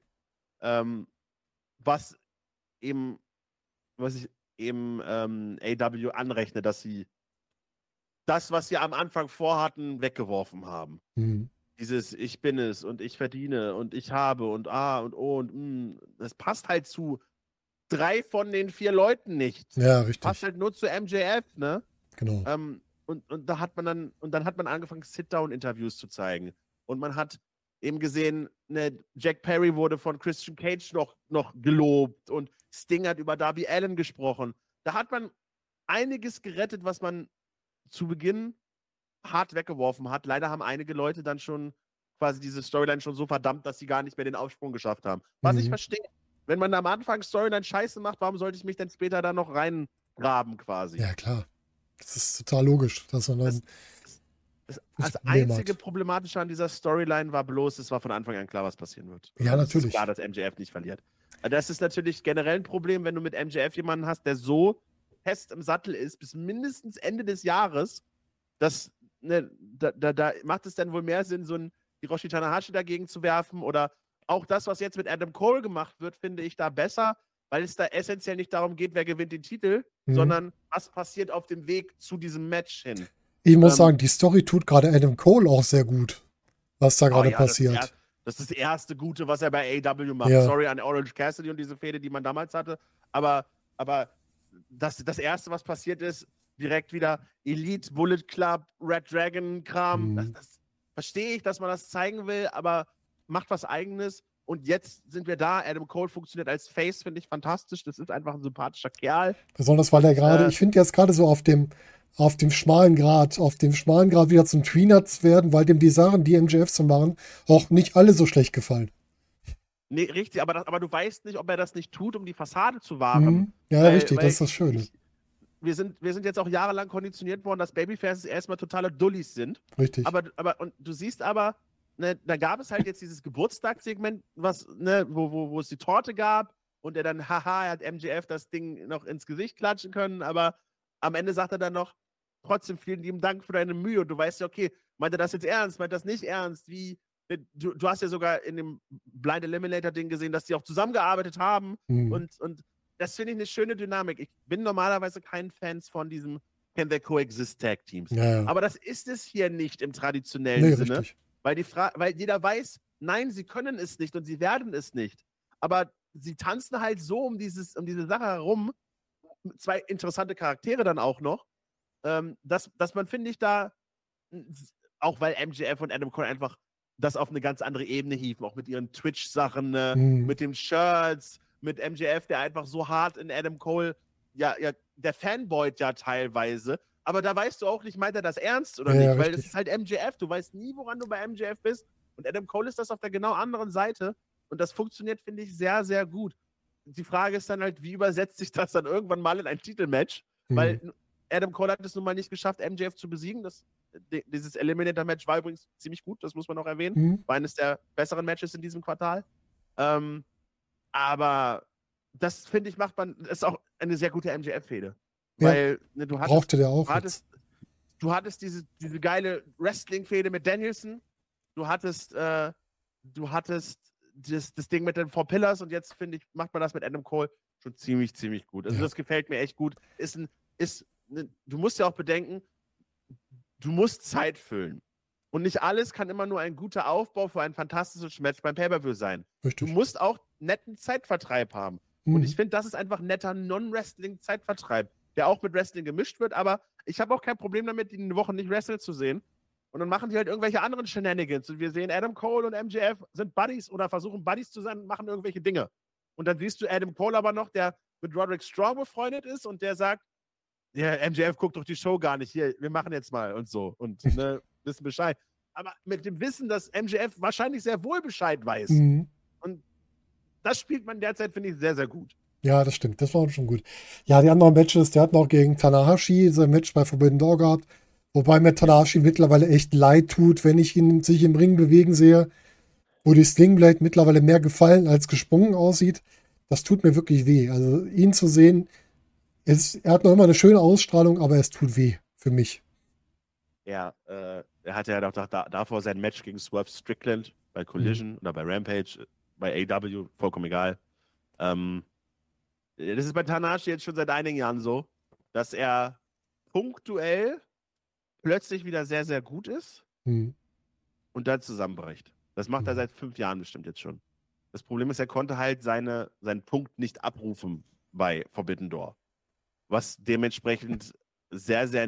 Ich meine, am nächsten Match gab es CM Punk gegen Satoshi Kojima bei Forbidden Door. Und Kojima ist halt nochmal 6 Jahre älter als Tanahashi. Kann aber wesentlich mehr im Durchschnitt. Sagen so, bis auf den Beinen. Ich würde sagen, wenn Tanahashi einen guten Tag hat, kriegt er ein besseres Match hin als Satoshi Kojima. Grundsätzlich. Mhm. Aber Kojima ist grundsätzlich einfach eine wesentlich solidere Basis immer noch. Aber das liegt doch daran, dass Tanahashis Beine halt total im Arsch sind. Das siehst du halt auch. Der scheint auch wenn das nicht zeigt, aber ich könnte mir vorstellen, dass der auch Schmerzen hat während des Kampfes. Ja, so ohne Frage. Und jetzt ist der G1 Climax. Und G1 Climax ist das große jährliche Turnier von New Japan. Einer der Eckpfeiler, warum New Japan auch so populär geworden ist, über 1,5 Monate. Es sind Blöcke, wo die Leute gegen in Bundesliga-Style jeder spielt gegen jeden. Und am Ende Platz 1 und 2 kommen dann in ein Single-Elimination-Finale quasi. Das heißt, Tanahashi hat mindestens 7 Matches zu wresteln. 20 Minuten Time-Limit über eine Zeit von einem Monat, sagen wir mal ungefähr. Das klingt jetzt erstmal nicht viel, aber es sind auch Singles-Matches, auf denen viele Augen auf Tanahashi gerichtet sind, weil er einer der wichtigsten Wrestler der Promotion war in den letzten 20 Jahren. Normalerweise ist das so die Zeit, wo man sagt, was ist hier los? Warum kann er sich plötzlich wieder bewegen? Ich glaube, dieses Jahr ist das Jahr, wo wir dann eingestehen müssen, dass die Zeit des Tanahashis vorbei ist, tatsächlich. Schade, was traurig ist. Natürlich, es ist super traurig, aber das ist nun mal die Realität, die uns allen entgegenblickt, dass irgendwann das Alter kommt. Im Athletikbereich, ja, ne, ich meine, Tanahashi ist 46 Jahre, das heißt, als Top-Athlet bist du damit schon im oberen Bereich. Es gibt sicherlich auch Ausnahmen, ne? Gerade gut, dass wir nicht athletisch sind, wir haben noch Zeit. Du musst nicht alles immer aussprechen.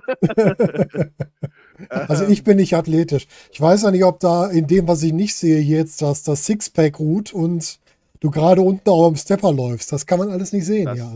Das kann man alles nicht sehen. Ja, genau. Das kann man alles nicht sehen. Nee, aber ja, Tanahashi ist da halt eine gefährliche Personalie und das Match war halt kacke. Also das muss man, also MJF gegen Tanahashi war halt nix. Ja. Das war halt eine Ankündigung und für MJF ist es ein weiteres Häkchen auf seiner Liste, oder seiner Bucketlist und seiner, hey, ich habe Tanahashi besiegt, aber was bedeutet das, Tanahashi in 2023 zu besiegen? Aber für MJF war es eine Story, weil er gesagt hat, wenn ich schon gegen den kämpfe, dann gib mir das erste Match, dann kann ich wenigstens wieder gehen. Smart gelöst. Ja, richtig gut. Und damit steht er auf einer wichtigeren Position, als es zum Beispiel der New Japan World Champion, der IWGP World Champion eben getan hat, der eben dann Jack Perry in 10 Minuten wegwimst. Ich fand auch die Geschichte schön mit MJF, wie das, war das bei Double or Nothing, wo er gefragt wurde, ja, warum er nicht im Main Event war, meinte er, denkst du, ich habe Bock, mich in dem Blut von John Moxley da rumzuwälzen oder von wem auch immer? Kannst du bei jeder Show sagen, glaube ich, aber ja. Nein, ist ja auch richtig. Also er erzählt die Sachen gut und ich bin gespannt, worauf es hinaus ist. Meinst du, MJFs Damoklesschwert ist noch immer CM Punk oder siehst du da jemand anderen? Ja, CM Punk selbst hat es ja in seiner ersten Promo direkt angekündigt. Er hat dann seinen Edeka-Jutebeutel mitgenommen und gesagt, hier ist was drin, was immer alles sein kann. Ne, ich dachte, es sind das Wrestling-Schuhe, das hat er selbst ja angedeutet. Ist es der Titel, den er nicht verloren hat? Das ist eine Schlange für einen Gimmickwechsel. Ja, ne, einige sagen, es ist eventuell nochmal das Dog-Collar, was er mitnimmt, um MJF zu erinnern, was auch immer. Ich denke, es ist nicht doof, CM Punk damit spielen zu lassen, weil er den Titel nun mal nicht verloren hat. Deswegen wird es eventuell darüber hinauslaufen, und was macht mehr Sinn, als die Reverse-Karte zu spielen. CM Punk gewinnt den Titel an seinem letzten Tag in der Company bei WWE, und dann macht es eben CM Punk umgekehrt mit MJF, der sagt, mein Vertrag läuft aus, ich bin noch Champion, was passiert hier? Und ich habe schon die ganze Zeit gesagt, man spielt zu sehr mit diesen 2024-Dingen, als dass es nicht bis dahin, dass er nicht bis dahin den Titel hat, und wir sind jetzt im Juli. Ja. Also warum sollte man das noch groß anders machen? Man hat noch 2 Pay-Per-Views plus All-In, das ist, und der wird alles verteidigen, und am Ende, ja, gucken wir mal, was passiert. Das ist dann das Spannende. Es wird ja auch gerade gemunkelt, eben im bösen, weiten Internet, dass man CM Punk vielleicht auch einen Titel für Collision einführen könnte. Ach du Simon. Ich hoffe, das ist ein ganz schlimmes Gerücht. Ich hoffe nicht, dass es mal kommt. Gut, dass ich dieses Gerücht nicht gelesen habe, weil sonst wäre ich anders an die Sache gegangen. Nee, darf nicht sein. Nee, also, ich finde das schon es ist schon bei WWE grausam, dass du wieder den Nicht-Roman Reigns-Titel und den Roman Reigns-Titel hast. Warum? Du schadest damit dem Roman Reigns-Titel und dem anderen Titelträger. Und dem Rücken von Paul Heyman, weil er jetzt schon 3 Titel tragen muss. Ja, genau. Und warum sollte. Und bloß weil man jetzt imaginär sagt, MJF tritt nicht bei Collision an, obwohl es Sinn machen würde, weil warum sollte MJF nochmal woanders auftreten? Ja, klar. Aber wenn du dann sagst, hier, es gibt noch einen World-Title, dann weißt du wieder, okay, das ist nur der World-Title, weil MJF woanders existiert. Und der ist direkt abgewertet, finde ich. Wenn so ein Titel nachträglich eingeführt wird, ist der immer abgewertet. Kannst du nicht bringen. Das wäre ein weiterer Sargnagel für. Was heißt ein weiterer Sargnagel? Aber ich bin schon nicht so positiv dem ganzen Projekt. Getrennte Roster ist eines meiner Hassdinge bei WWE. Ich verstehen. Und dann noch so ein Titel. Also dann gewinnt Punk erst den Owen Hart Foundation Cup und dann den AEW World Title. Das ist. CM Punk sollte der letzte Gegner des Jahres sein. Ja. Aber ich glaube, wenn er den Owen Hart Ding da gewinnt, dann du hast mir gerade eben Zweifel daran gegeben, dass er das Stone Hard Turnier gewinnt. Vielleicht spart er sich auch auf. Also ich glaube, dass da noch ein Joe reinkommen könnte, der dafür sorgt, dass er nicht gewinnt und dass man dann die Story da weitermacht. Oh ja, wir brauchen noch ein durchschnittliches Samoa Joe gegen CM Punk Match. Also, deine Begeisterung überschlägt sich. Es gibt Gründe, warum das Magie war 2005. Ja. Vor 20 Jahren. Da sind schon Kinder volljährig geworden in der Zeit, in der die nicht mal gegeneinander gewrestelt haben. Wir haben schon Wrestling-Fans, diverse Generationen Wrestling-Fans gewonnen und verloren. Ja. In der Zeit, wo die nicht gegenüberstanden. Das Match war gut. Ich möchte es auch nicht schlechter reden, als es war. Aber du ziehst halt unweigerlich Parallelen zu ihren ersten Matches und was auch noch dem Ganzen zugrunde kommt, es war nicht mal das beste Match von Collision diese Woche. Gut für Collision, hatte 2 geile Matches mit Bullet Club gegen FTA auch noch dazu, aber wenn du das dann so groß hypst und dann ist es nur ein echt gutes Match, dann brauche ich da auch nicht unbedingt noch ein Rematch. Ich meine, es wäre natürlich toll, wenn wir dann ein Rematch bei Ring of Honor sehen würden. Es würde sich natürlich, du machst es mir gerade echt schmackhaft, muss ich sagen, dass CM Punk gar nicht dieses Turnier gewinnt. Und Death Before Dishonor ist halt auch so ein Thema, wo man sagen könnte, Punk gegen Joe da nochmal drauf zu setzen, kann man auch nicht meckern. Da hat es auch nochmal den Anstrich, es ist Ring of Honor, ne? Und es geht um den Titel. Ja, ich bin ganz klar dafür. Du hast mich überzeugt. Siehst du, so schnell geht das. Schon mal Punk irgendwo untergebracht. Den kann er dann eine Zeit lang nehmen, bis er dann gegen MJF geht. Und dann wird ihm gesagt, nee, aber hier den Titel kannst du nicht mitnehmen. Und dann wird irgendwas gemacht. Was auch immer. Keine Ahnung. Ist mir real. Findet sich was. Ja, wir haben schon ein paar Titel jetzt besprochen. Ne? World Title, International Title. Wir haben TNT-Title, wir haben den FTW Tag Team, haben wir drüber gesprochen. House of Black haben wir drüber gesprochen. Da gibt es nicht viel zu sagen, leider. Nope. Über die Damen müssen wir noch sprechen. Wie fandest du den Übergang von Jade Cargill zu Chris Statlander? Ich bin der Meinung, wir sollten nur so viel prozentual sprechen über die Damen, wie es AW auch tut. Ja, das heißt ungefähr maximal 5 Minuten. Traurig.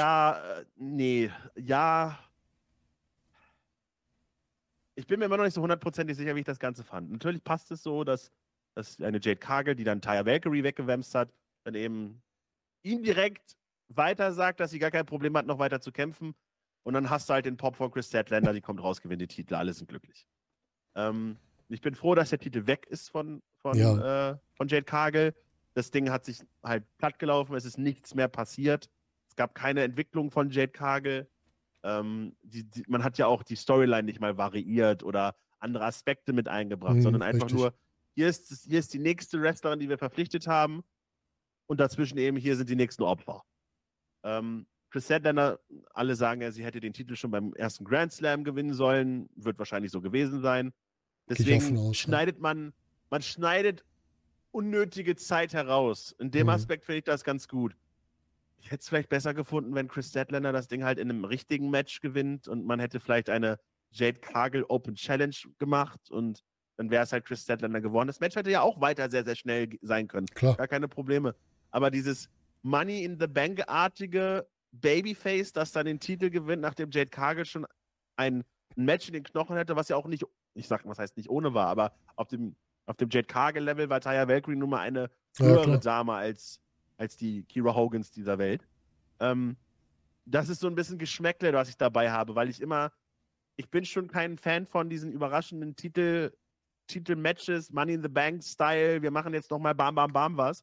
Und wenn es dann gerade von einem Babyface kommt, finde ich immer, wenn das Ganze dann gesagt hat, weil natürlich der Moment, oh, Chris Statlander ist da, holy shit, im Adrenalin vergisst man das, aber sobald es dann sagt, denke ich mir so, war das jetzt der richtige Weg? Danach, finde ich, hat man es eleganter gemacht, Chris Statlander ist regelmäßig zu sehen, sie gewinnt Matches, sie wrestelt, ist da, sie macht jetzt quasi das, was Orange Cassidy im International-Title-Ding macht, und dadurch, finde ich, hat man eine solide Basis, die bei Jade Cargill eben gefehlt hat, jetzt auf wrestlerische Ebene. Und Chris Statlander hat wieder den typischen Nummer 1 Frauengegner gekriegt, nämlich Nyla Rose, den jede, glaube ich, kriegt, die den Titel hat als erste Gegnerin. Nyla Rose macht immer wirklich gute Matches mit den Leuten, finde ich auch gut. Ich hätte mir für den Übergang auch was anderes gewünscht, ich hätte mir eher gewünscht, Jade Cargill sagt, hier kann ruhig die nächste kommen, dann kommt Statlander raus, die bereiten sie vor und Statlander sagt dann, nee, ich will dich bei 100%. Wir sehen uns nächste Woche. So ein Ding. Cliffhanger drin hätte man auch sicherlich machen können. Niemand hätte es geschadet. Hätte man definitiv machen können. So hast du natürlich Jade Cargill ein bisschen stärker gehalten, aber das ist, glaube ich, nicht notwendig, besonders weil Jade Cargill jetzt erstmal nicht da ist. Deswegen. Richtig. Ja, deswegen. Aber am Ende ist es dann so ein Whatever. Wir haben jetzt Chris Statlander. Wir sind da, wo wir eigentlich sein wollten, ein Jahr. Ich mag Chris Statlander. Ich freue mich.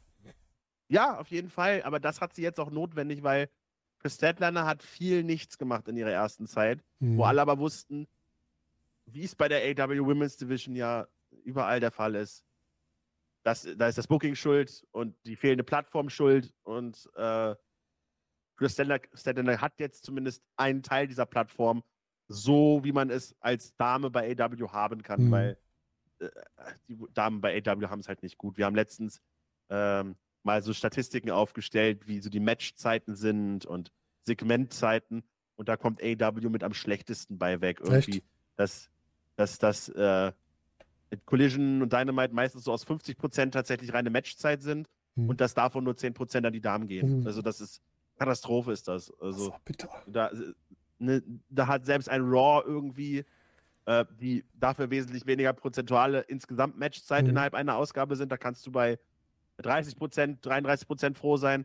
Aber da haben die Damen halt auch mal, dann gibt es da 3 Damen-Matches, ne? Also, und mal so von Ligen wie Impact abgesehen, die vielleicht weniger Wrestling-Anteil haben, aber das wesentlich besser präsentieren. Wir sagen es jetzt, das ist jetzt der sechste Quartalsbericht sein, den wir machen. Und jedes Mal sagen wir, leider, die Damen fühlen sich an, als wenn es eine Pflicht ist, als wenn es eine Quote ist. Und das hat sich nicht geändert. Wobei ich sagen muss, beim Main-Title hat man zumindest mit der Story angefangen. Das war schon mal jetzt mit Jamie Hayter. Das fand ich schon mal nicht schlecht, wie man da rangegangen ist. Aber das ist natürlich auch durch die Verletzung nochmal irgendwie alles gekippt, ne? Natürlich. Du weißt aber auch da wieder nicht, okay, ja, macht man das jetzt weiter, ne? Hätte auch sein können, dass die Woche drauf vergessen wird. Ja, oder es kann ja auch sein, dass sie dann weitermacht, aber dann ist es immer noch in diesem AW-Rahmen, wo sich das alles als nicht wirklich wichtig anfühlt. In meinen Augen zumindest. Ja. Man hat es nicht geschafft, dieses Stigma zu brechen. Und ich sehe einfach nicht, dass man es tut. Gerade, wir können ja auch mal schon den Schwenk machen Richtung Toni Storm, die ja jetzt wieder Women's Championess geworden ist. Die hat dann halt, wie erwartet, den Titel von Jamie Hayter gewonnen, weil sie verletzt war. Alle haben es gedacht, alle haben damit gerechnet. Sie gewinnt dann eben den Titel. Und du hast dann halt diese Outcast-Geschichte mit Ruby Soho und Saraya, was ich persönlich gar nicht so schlecht finde. Nee, das ist okay. Aber es ist halt, weil es eben es ist wieder was konstant ist. Ne? Also, du weißt genau, woran du bist, wenn du diese Matches hast. Es ist bloß ja nichts anderes als der Bullet Club in weiblich. Ich hätte gesagt, es ist ein ganz NWO. Ja, wirklich ein sehr grundlegender NWO-Abklatsch, ja. Es ist eine Idee, die aber wirklich so auf der Oberfläche so plätschert, ne? Da gibt's keine Ausschläge, das ist einfach so, ja, so eine typische Stable-Bildung. Die machen die Gegner mal fertig, es greift immer jemand ein. Da ist jetzt nichts Besonderes dran. Das ist eine solide Erzählung, aber die hat dann nichts Besonderes, was das Ganze hochheben würde auf ein höheres Niveau.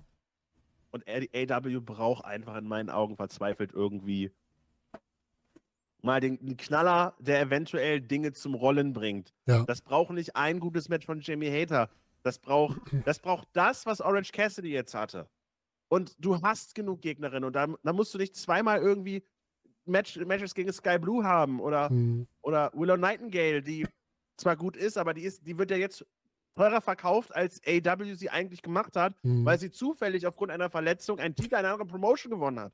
Das ist natürlich Abpflücken von tollen Sachen, aber dann hast du das Match bei Forbidden Doors, geht 10 Minuten und juppdidu, fast das schlechteste Match der Show. Ja, und so vergessenswert, weil es ja da irgendwo mittendrin untergeht, leider. Ja, du hast es zwischen dem 10-Man-Tag-Team-Match und dem besten Match des Jahres. Was willst du da zeigen? Also, du baust dir doch selbst diese Hürden. Richtig, und du machst den Frauen doch schwer. Ja, und das ist das Problem, was ich bei AEW viel schlimmer sehe, noch als bei der WWE und bei allem anderen. Na, WWE zur Kritik oft auch, über die Women's Tag Team Division brauchen wir gar nichts reden. Das ist ja die größte Grütze überhaupt. Aber es fühlt sich zum einen immer so an, als wenn AEW muss und deswegen gibt's das. Und es ist immer, das ist das Damenprogramm. Nicht das ist das Wrestling-Programm, sondern das ist das Damenprogramm. Und das kannst du halt echt nicht bringen. Es gibt keine großen Angles. Es gibt keine großen Boom-Entwicklungen, so die du bei den Herren immer hast. Keine langfristigen Erzählungen, weil du einfach auch keine Geschichte die drei Outcasts, die haben ja keine Story, die stehen ja zusammen, weil sie böse sind und bei der WWE waren. Das ist so, aber dass da noch Facetten drin sind, dass das alles nicht nur Statistinnen A, B und C sind, sondern Persönlichkeiten mit Charakteren, die sie unterscheiden, außer ihrer Haarfarbe. Und das ist das Problem, stimmt, was da einfach so ist. Es geht nicht oberflächlicher.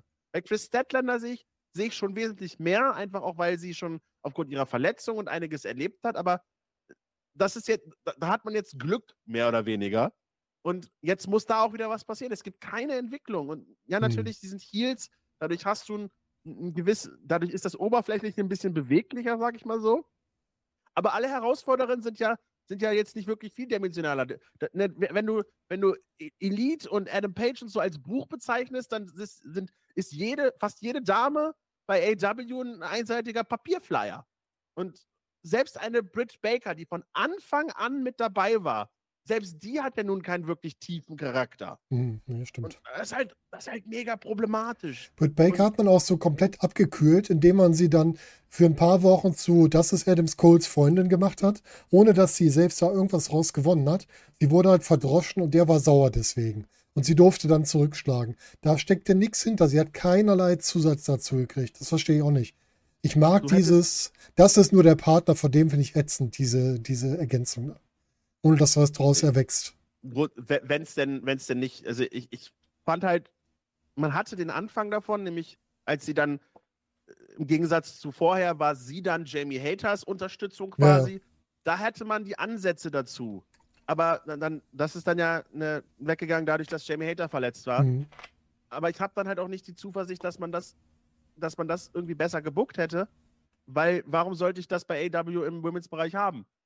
Man hat mir ja nie suggeriert, dass das besser wäre. Und selbst wenn man dann den Jackpot geknackt hätte und eine Mercedes Money gekriegt hätte, dann hätte sich das auch nicht geändert. Mhm. Und selbst wenn Stardom gewesen wäre bei Forbidden Door, das hätte auch nichts geändert. Dann hättest du vielleicht ein besseres Match gehabt, aber das ändert doch nichts langfristig. Und das ist das Riesenproblem, was AEW mit der Women's Division hat, und das schon seit Jahren, seit Beginn. Ich hoffe jedes Quartal, dass wir über was Gutes reden können, der Women's Division.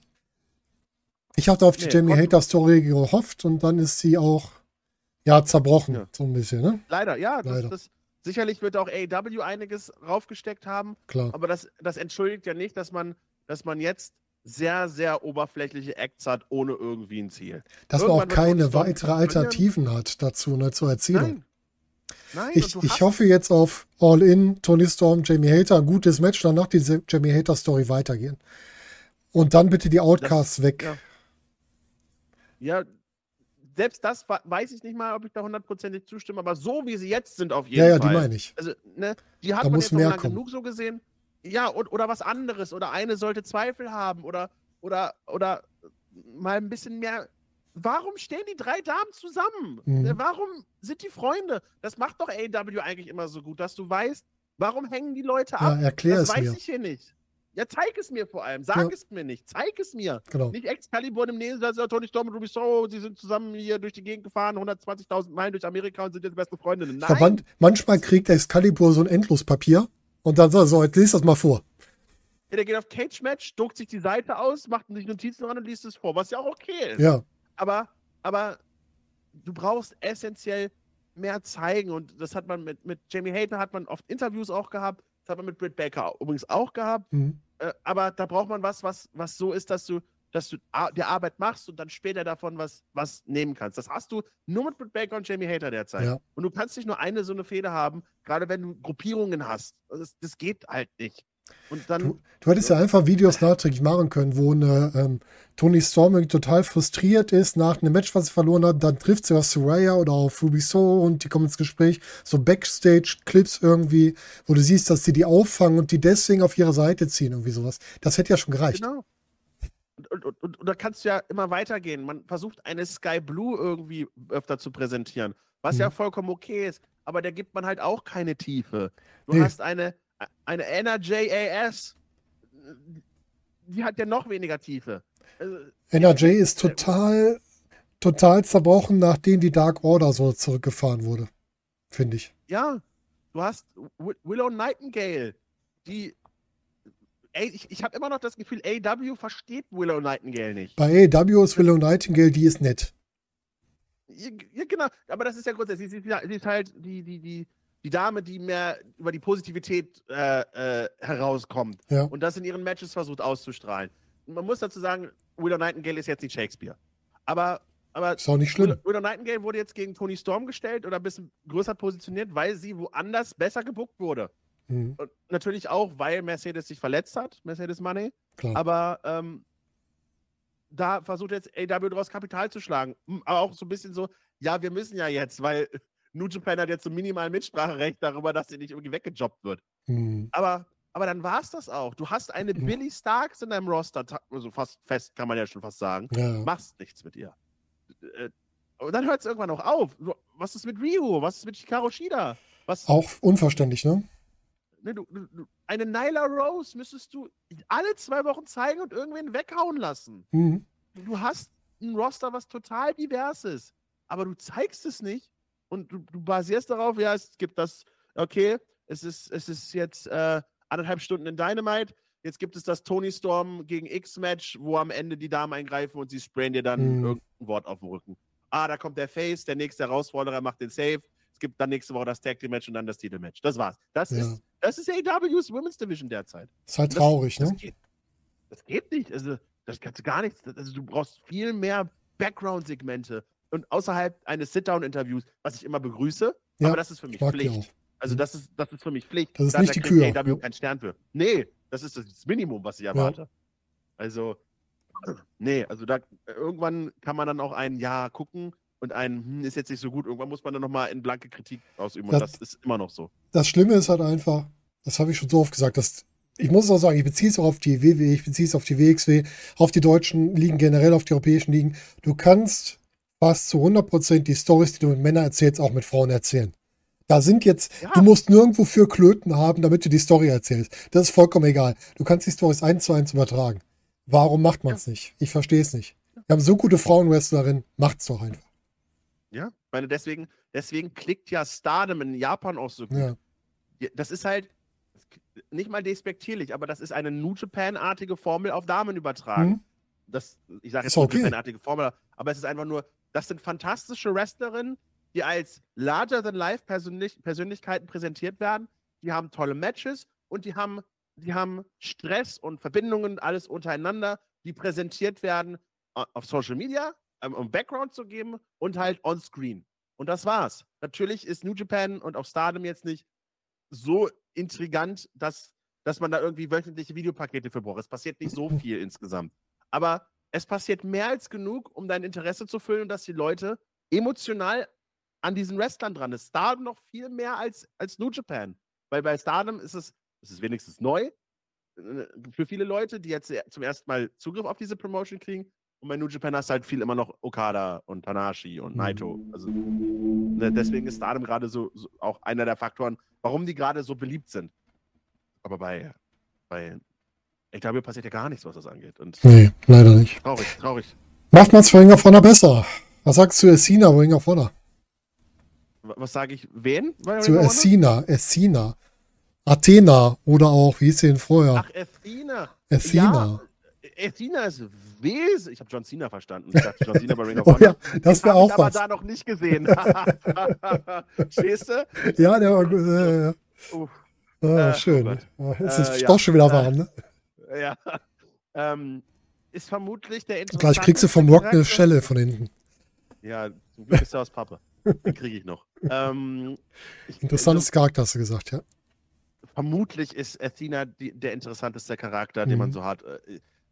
Der ist jetzt auch nicht tief, sie ist halt so die böse Dame, die so ein bisschen, sie hatte irgendwie mal eine Puppe von einer Gegnerin gehabt und die hat sie zertreten, also so nette visuelle Effekte. Das ist jetzt nicht Malachi Black, Bray Wyatt-Style irgendwie, dass sie da mit irgendwelche Symbolik ausdrucken will, sondern sie ist halt relativ geradlinig die arrogante Dame, die das Ganze dann mit wrestlerischen Fähigkeiten hinterlegen kann. Ich meine, das war sie als Heel immer. Richtig. Macht's auch das gut. Das funktioniert, bloß es ist halt, ich meine, wenn du schon eine sehr, sehr flache Division bei AEW hast, ist es jetzt, Ring of Honor ist ja in vielerlei Hinsicht leider der Ausfluss von AEW, was übrig bleibt. Oft leider ist das wrestlerisch, aber fantastisch, ne? Und es gab ja vor einiger Zeit auch ich glaube, das war ein Street Fight. Ich weiß nicht, ich muss mal kurz gucken. Es gab einen Street Fight gegen Kira Hogan, der recht gut bewertet wurde. Main Event von Ring of Honor. Es gibt ein Main Event mit einer Dame, AEW, das geht übrigens auch. Gruselig, wenn man das so betonen muss. Ja, aber das muss man überall.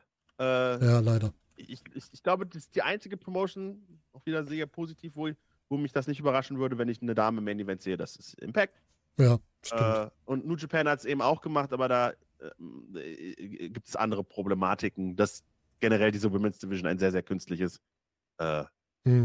Aufbau ist, der bei New Japan gewollt ist wegen der westlichen Expansion. Ja, gut. Aber gut, egal, wenn man es so präsentiert, dann macht man wenigstens einiges. Gleichzeitig hatten sie bei Wrestle Kingdom 5 bis 7 Minuten. Und ist da haben wir uns auch noch drüber geärgert. Stimmt, da war ja was. Die Nachfolgematches waren alle gut. Also die Nachfolgematches. Dann macht man für Mercedes noch einen amerikanischen Women's-Title und dann verletzt sie sich und dann auch scheiße. Und also, auch nicht zu knapp, ne? Hat sie irgendwas gebrochen, oder? Oder habe ich es falsch im Kopf? Ich weiß es gar nicht. Sie ist auf alle Fälle länger, fällt sie aus, aber bei Mercedes Money ist es ja. Ich möchte nicht sagen, nicht weiter problematisch, weil die paar Daten, die sie im Jahr wrestelt, da fällt das nicht so auf, als wenn du wöchentlich da wärst. Ja, stimmt. Ne? Aber ja, Athena sicherlich noch mit das Positivste, aber da schlägst du ja auch bei AEW kein Kapital. Ich meine, sie ist zwar im Owen Hart Women's Teil des Turniers, aber ja, ne. Der Own-Hard-Cup ist auch so ein Ding. Letztes Jahr haben sie schon, vorletztes Jahr, du kriegst einen Titel, du kriegst einen Cup und es war irgendwie schnell wieder vergessen und dieses Jahr, durch dass das so überall präsentiert wird, vergesse ich es umso mehr. Das funktioniert für mich nicht. Auch noch ein anderes Turnier stattfindet, ne? Ja. Also, das ist halt inflationär, was AW mit Turnieren macht und ja, es ist ein netter Aufhänger. Ich bin auch immer für so automatische Aufhänger, dass man die richtig ausschlachtet. Dann hast du aber gleichzeitig das Problem, wenn du Nightingale ist verletzt, du schiebst die Matches da hin und her. Und jetzt theoretisch, jetzt am Samstag gibt es beide Finalmatches. Also, ja, gucken was dabei rauskommt. Ja, Mark Briscoe zum nächsten Champion, oder was denkst du über Mark Briscoes Einsatz jetzt bei Ring of Honor? Wenn es nicht, also eigentlich muss es so sein. Eigentlich muss Mark Briscoe das Ding gewinnen. Haben wir, glaube ich, bei Joe gegen Briscoe auch schon gesagt, ne? Ja, habe ich, aber da kann ich es dann entschuldigen mit, okay, da steht was Größeres am Horizont an. Ja, richtig. Du hast gleichzeitig das Problem, du hast für Mark Briscoe auch nichts anderes zu tun. Mhm. Während Claudio halt 16 andere Dinge zu tun hätte. Richtig, ja. Es fühlt sich aber auch gleichzeitig so an, als wenn man Eddie Kingston jetzt beiseite geschoben hat, weil er halt im G1 Climax antritt. Und wenn jetzt Eddie Kingston dann wiederkommt, was ist dann? Dann ist gewinnt er dann nicht den Titel von Claudio. Also es ist problematisch. Mark Briscoe könnte den Titel gegen jeden gewinnen und Eddie Kingston gewinnt ihn nur von Claudio Castagnoli. Mark Briscoe gewinnt den Titel nicht von Eddie Kingston, weil warum? Es sind beides Babyfaces. Ja, richtig. Mich würde es nicht überraschen, wenn Mark Briscoe den Titel hier gewinnt und dann noch bevor Final Battle stattfindet, den Titel nochmal an Claudio zurückgibt, damit Eddie Kingston den Titel am Ende des Jahres gewinnt. Würde mich nicht überraschen. Allerdings fühlt sich das derzeit nicht so an, als wenn Mark Briscoe den Titel gewinnen würde. Nee, ich finde auch nicht. Es ist irgendwie, es fehlt irgendwas, ne? Die Finalität ist, wenn wir jetzt im Dezember wären und die Fehde würde so stattfinden, würde ich glauben, dass Mark Briscoe den Titel gewinnt. Das ist aber Death Before Dishonor mitten im Sommer und Mark Briscoe ist nur derzeit Number One Contender, weil Eddie Kingston nicht da ist. Das ist ja nun mal das, was aufgebaut wurde, ja, auch bei AEW. Deswegen glaube ich eher, wir werden ein schönes, gutes, emotionales Match sehen und es gab ja auch eine nette Promo zwischen den beiden. Und am Ende wird Mark Briscoe, wenn ich Geld setzen müsste, würde ich eher auf Claudio tippen als auf Mark Briscoe, weil ich glaube nicht, dass jetzt der Ring of Honor World Title so oft wechselt. Man könnte es logischerweise machen. Würde auch zu Claudio passen, wenn er den Titel dann schnell wieder zurückgewinnt. Aber ich hätte auch kein Problem damit, wenn Claudio das Ding einfach durchverteidigt und gut ist. Er ist nun mal ein guter Repräsentant für die Promotion. Ja, der passt doch zu Ring of Honor, ne?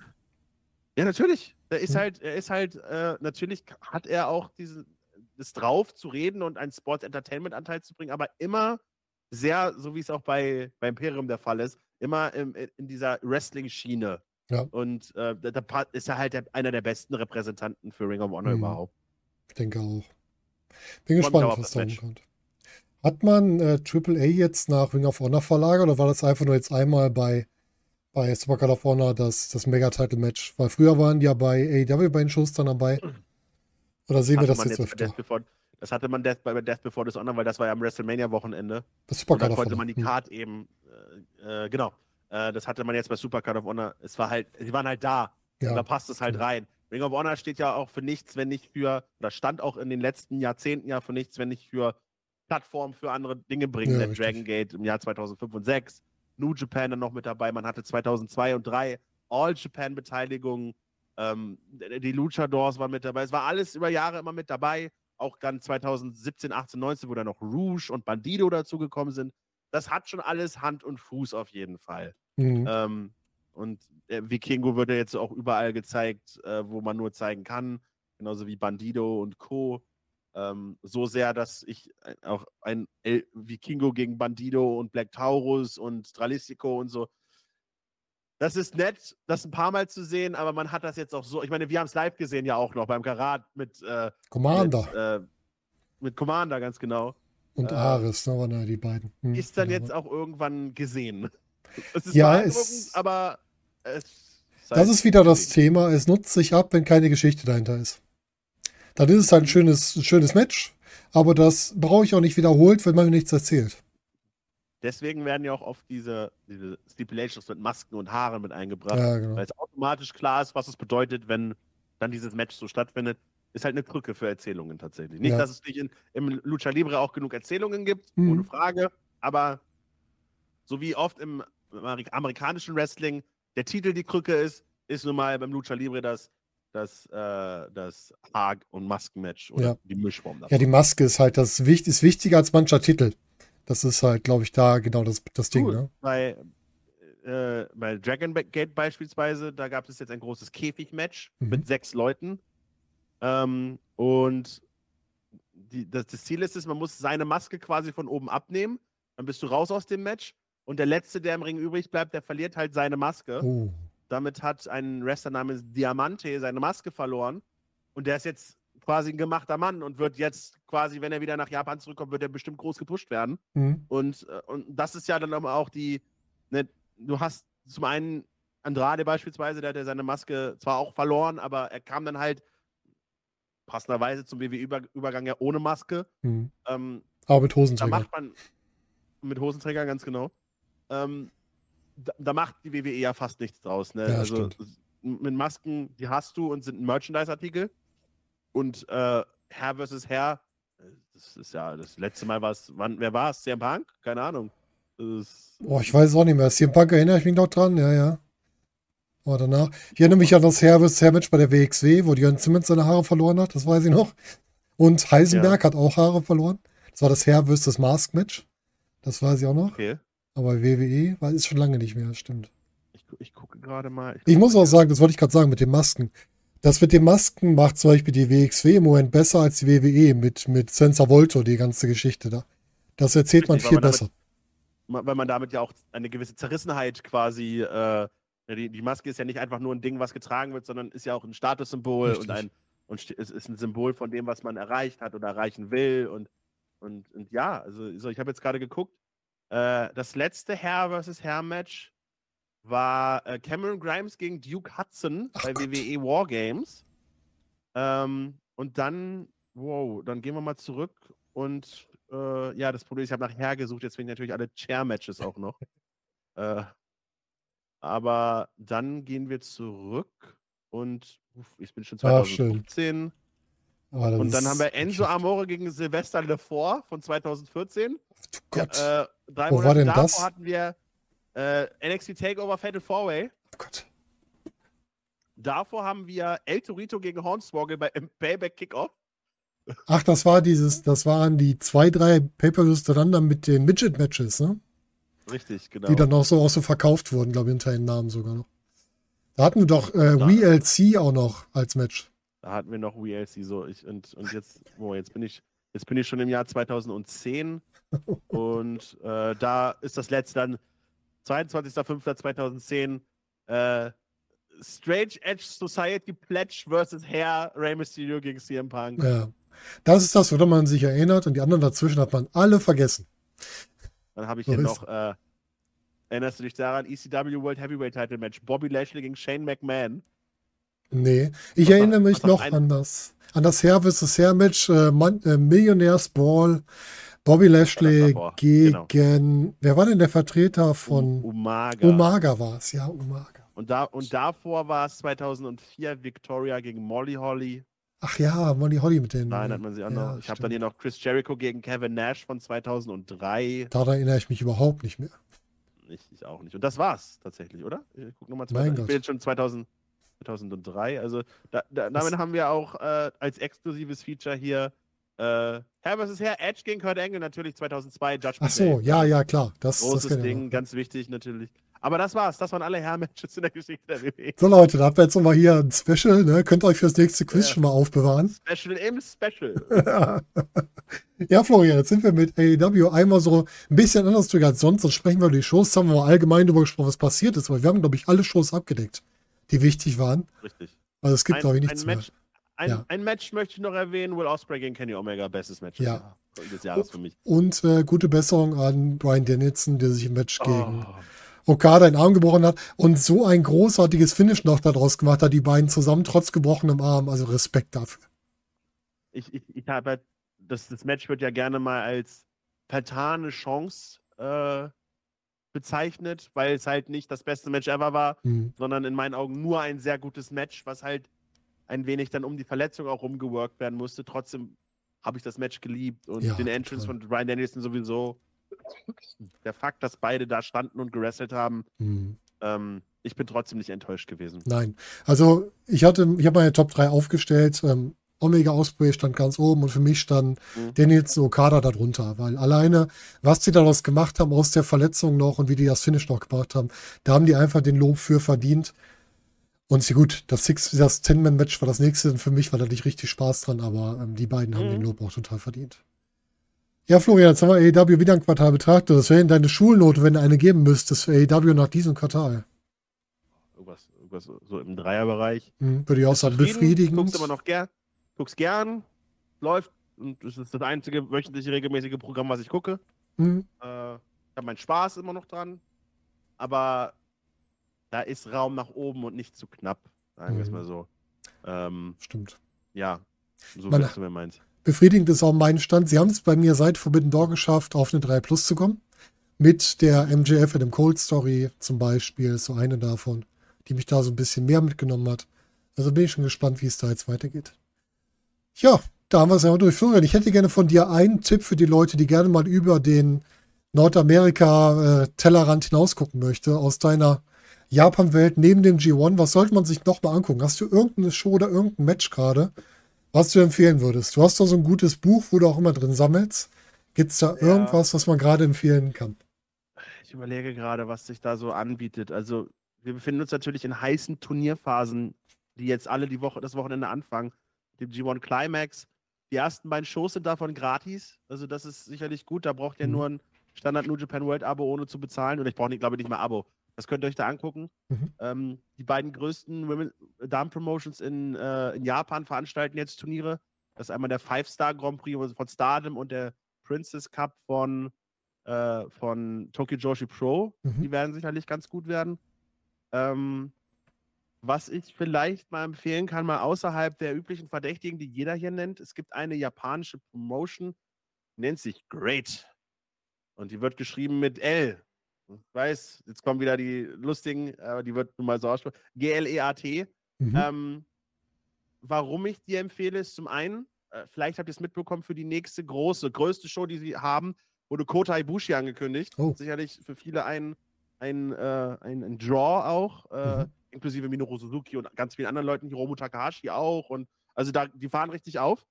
Was da aber der Vorteil ist, diese Promotion veranstaltet also es ist auch eine Promotion, die ein bisschen gemischt ist, die veranstaltet Wrestling-Matches, aber auch, ich sage jetzt Fake-MMA-Matches. Das sind dann UWF-Matches, wo halt mehr ein Ambition-Style-Rundensystem und sowas existiert. Aber ich glaube, der größte Vorteil ist, es ist erstmal eine große Produktionsqualität auch, was ja oftmals bei kleineren japanischen Ligen einfach wegfällt. Die Shows werden aber alle gratis auf YouTube veröffentlicht, inklusive live. Das heißt, wenn ihr das eingebt und den YouTube-Kanal findet, dann findet ihr dort alle Ausgaben und alles, was sie bisher veröffentlicht haben, wirklich zum Nachgucken. Und das ist vielleicht sowas, also ich bin nicht regelmäßiger Great-Gucker, aber ich kann es euch zumindest mal ans Herz legen, einfach weil es gratis zur Verfügung steht und das Einzige, was ihr bezahlen müsst, ist eure Zeit und eure Aufmerksamkeit. Und ich denke mal, wenn man sagt, Kota Ibushis erster Auftritt in Japan seit Ewigkeiten, potenziell natürlich eine sehr große Sache. Auf jeden Fall. Das ist in 2 oder 3 Monaten, glaube ich, aber die Shows werden natürlich trotzdem veröffentlicht. Ganz normale japanische Promotion mit vielen Shows, auch kleiner, größer, gemischt. Das würde ich euch vielleicht mal ans Herz legen. Das klingt doch gut. Und ich möchte ans Herz legen, für die, was ich mir kaum vorstellen kann, den Florian nicht kennt, Cagecast Nummer 1. Da könnt ihr ihn antreffen, zusammen mit unserem WXW-Quizler-Schlacht-Champion, dem Franchise und dem Funny, wenn er wieder aus der andauernden Elternschaft zurück ist. Oder bei Straight Wrestling, gemeinsam mit dem Morbo, den ich auch beim Card kennenlernen durfte. Auch ein echt cooler Typ. Und mit dem Strigger. Und ja, Cagecast einmal so die WWE AEW-Ecke primär, ich nenne es jetzt mal so, und Straight Wrestling ist dann der ein bisschen mehr bei den Teich hinaus, ein bisschen in die Vergangenheit, ein bisschen in den asiatischen Raum rein.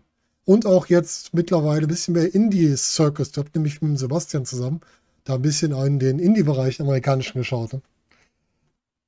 Ganz viel im Angebot. Wir haben diesen Monat ist noch voll. Mhm. Wir haben noch 2 Reviews, wo wir Leute zu Gast haben, die live da waren. Ja, einmal cool. Aus Amerika und einmal in Japan sogar. Also das wird noch ganz interessant werden auf jeden Fall. Ja, das ist cool. Ich hatte mich auch gerade, ich habe über Money in Bank mit dem Dave Bradshaw gesprochen. Das war auch sehr spannend mal zu hören, wie das da vor Ort war. Also wirklich echt spannendes Thema. Ja, Florian, ich danke dir wieder, dass du da warst und ja, freue mich aufs nächste Mal. Immer gern. Und spannend. Ich hoffe, wir haben Positiveres zu besprechen. Jetzt war ja, die geht davon aus, die werden sich wieder verbessern. Wir glauben das Beste und beim nächsten Mal reden wir positiv über die Damen-Division. Irgendwas finden wir schon, wenn es nur Chris Tettländer ist. Ja, und ja, stimmt. Ja. Wir haben ja All-In ist Ende August, ne? Ende August, Anfang September. Genau. Ja, perfekt. Juli, August, September, unsere nächste Runde. Wir haben beides mit drin. Und dann haben wir einen Live-Bericht von Florian, wie es vor Ort war. Ich freue mich drauf. Ja, ich freue mich. Ich freue mich auch schon. Also, das ist gleichzeitig der Start meines Sommerurlaubs quasi. Mhm. Also, ich habe jetzt meinen Reisepass abholen können Anfang der Woche. Also, fahrt ihr mit der ganzen Truppe? Hoffentlich. Nein, wir fahren zu viert. Franchise ist auch mit dabei. Und dann noch 2 andere. Einer hier aus Hannover, einer aus ganze Welt. Der ist, ich weiß nicht, normalerweise ist er basiert in Luxemburg, jetzt ist er irgendwo anders. Ui. Und zu viert sind wir von der üblichen Karatgruppe unterwegs. Ja, cool. Aber und zum Glück ist alles gebucht. Wir sind auch noch bei RevPro am Abend vorher. Shingo Takagi gegen Will Ospreay lasse ich mir nicht entgehen. Würde ich auch nehmen, ja. Das war für mich, wir haben uns überlegt, okay, was machen wir vielleicht am Tag vorher? Fußball ist ja auch und was macht man so? Als das Match ankündigt, habe ich gesagt, ihr macht, was ihr wollt, ich bin da, ich will die Tickets euch bestellen. Weil, das ja, kann ich verstehen. Da gehe ich definitiv rein. Ja, ich versuche All-In auf der Couch zu gucken, wenn ich es kann. Und wir reden danach drüber. Und damit verabschieden wir uns auch bei den Zuhörern. Schön, dass ihr dabei wart. Und ihr denkt dran, ich muss mal wieder den bösen YouTube-Onkel spielen. Abonnieren, liken, ich vergesse mal, was ich sagen muss. Kommentieren, Daumen hoch. Immer betätigen. Ja. Durchschauen, weil Watchtime ist wohl auch gut mittlerweile. Ich verstehe den Algorithmus nicht, aber ihr, die oft YouTube schaut, ihr versteht das besser. Macht was, damit andere sehen, denn uns beide zu sehen, das ist immer lustig. Für uns auf jeden Fall und ich glaube für euch auch. Und damit wünsche ich euch noch einen schönen Abend. Macht's gut. Bis demnächst. Ciao.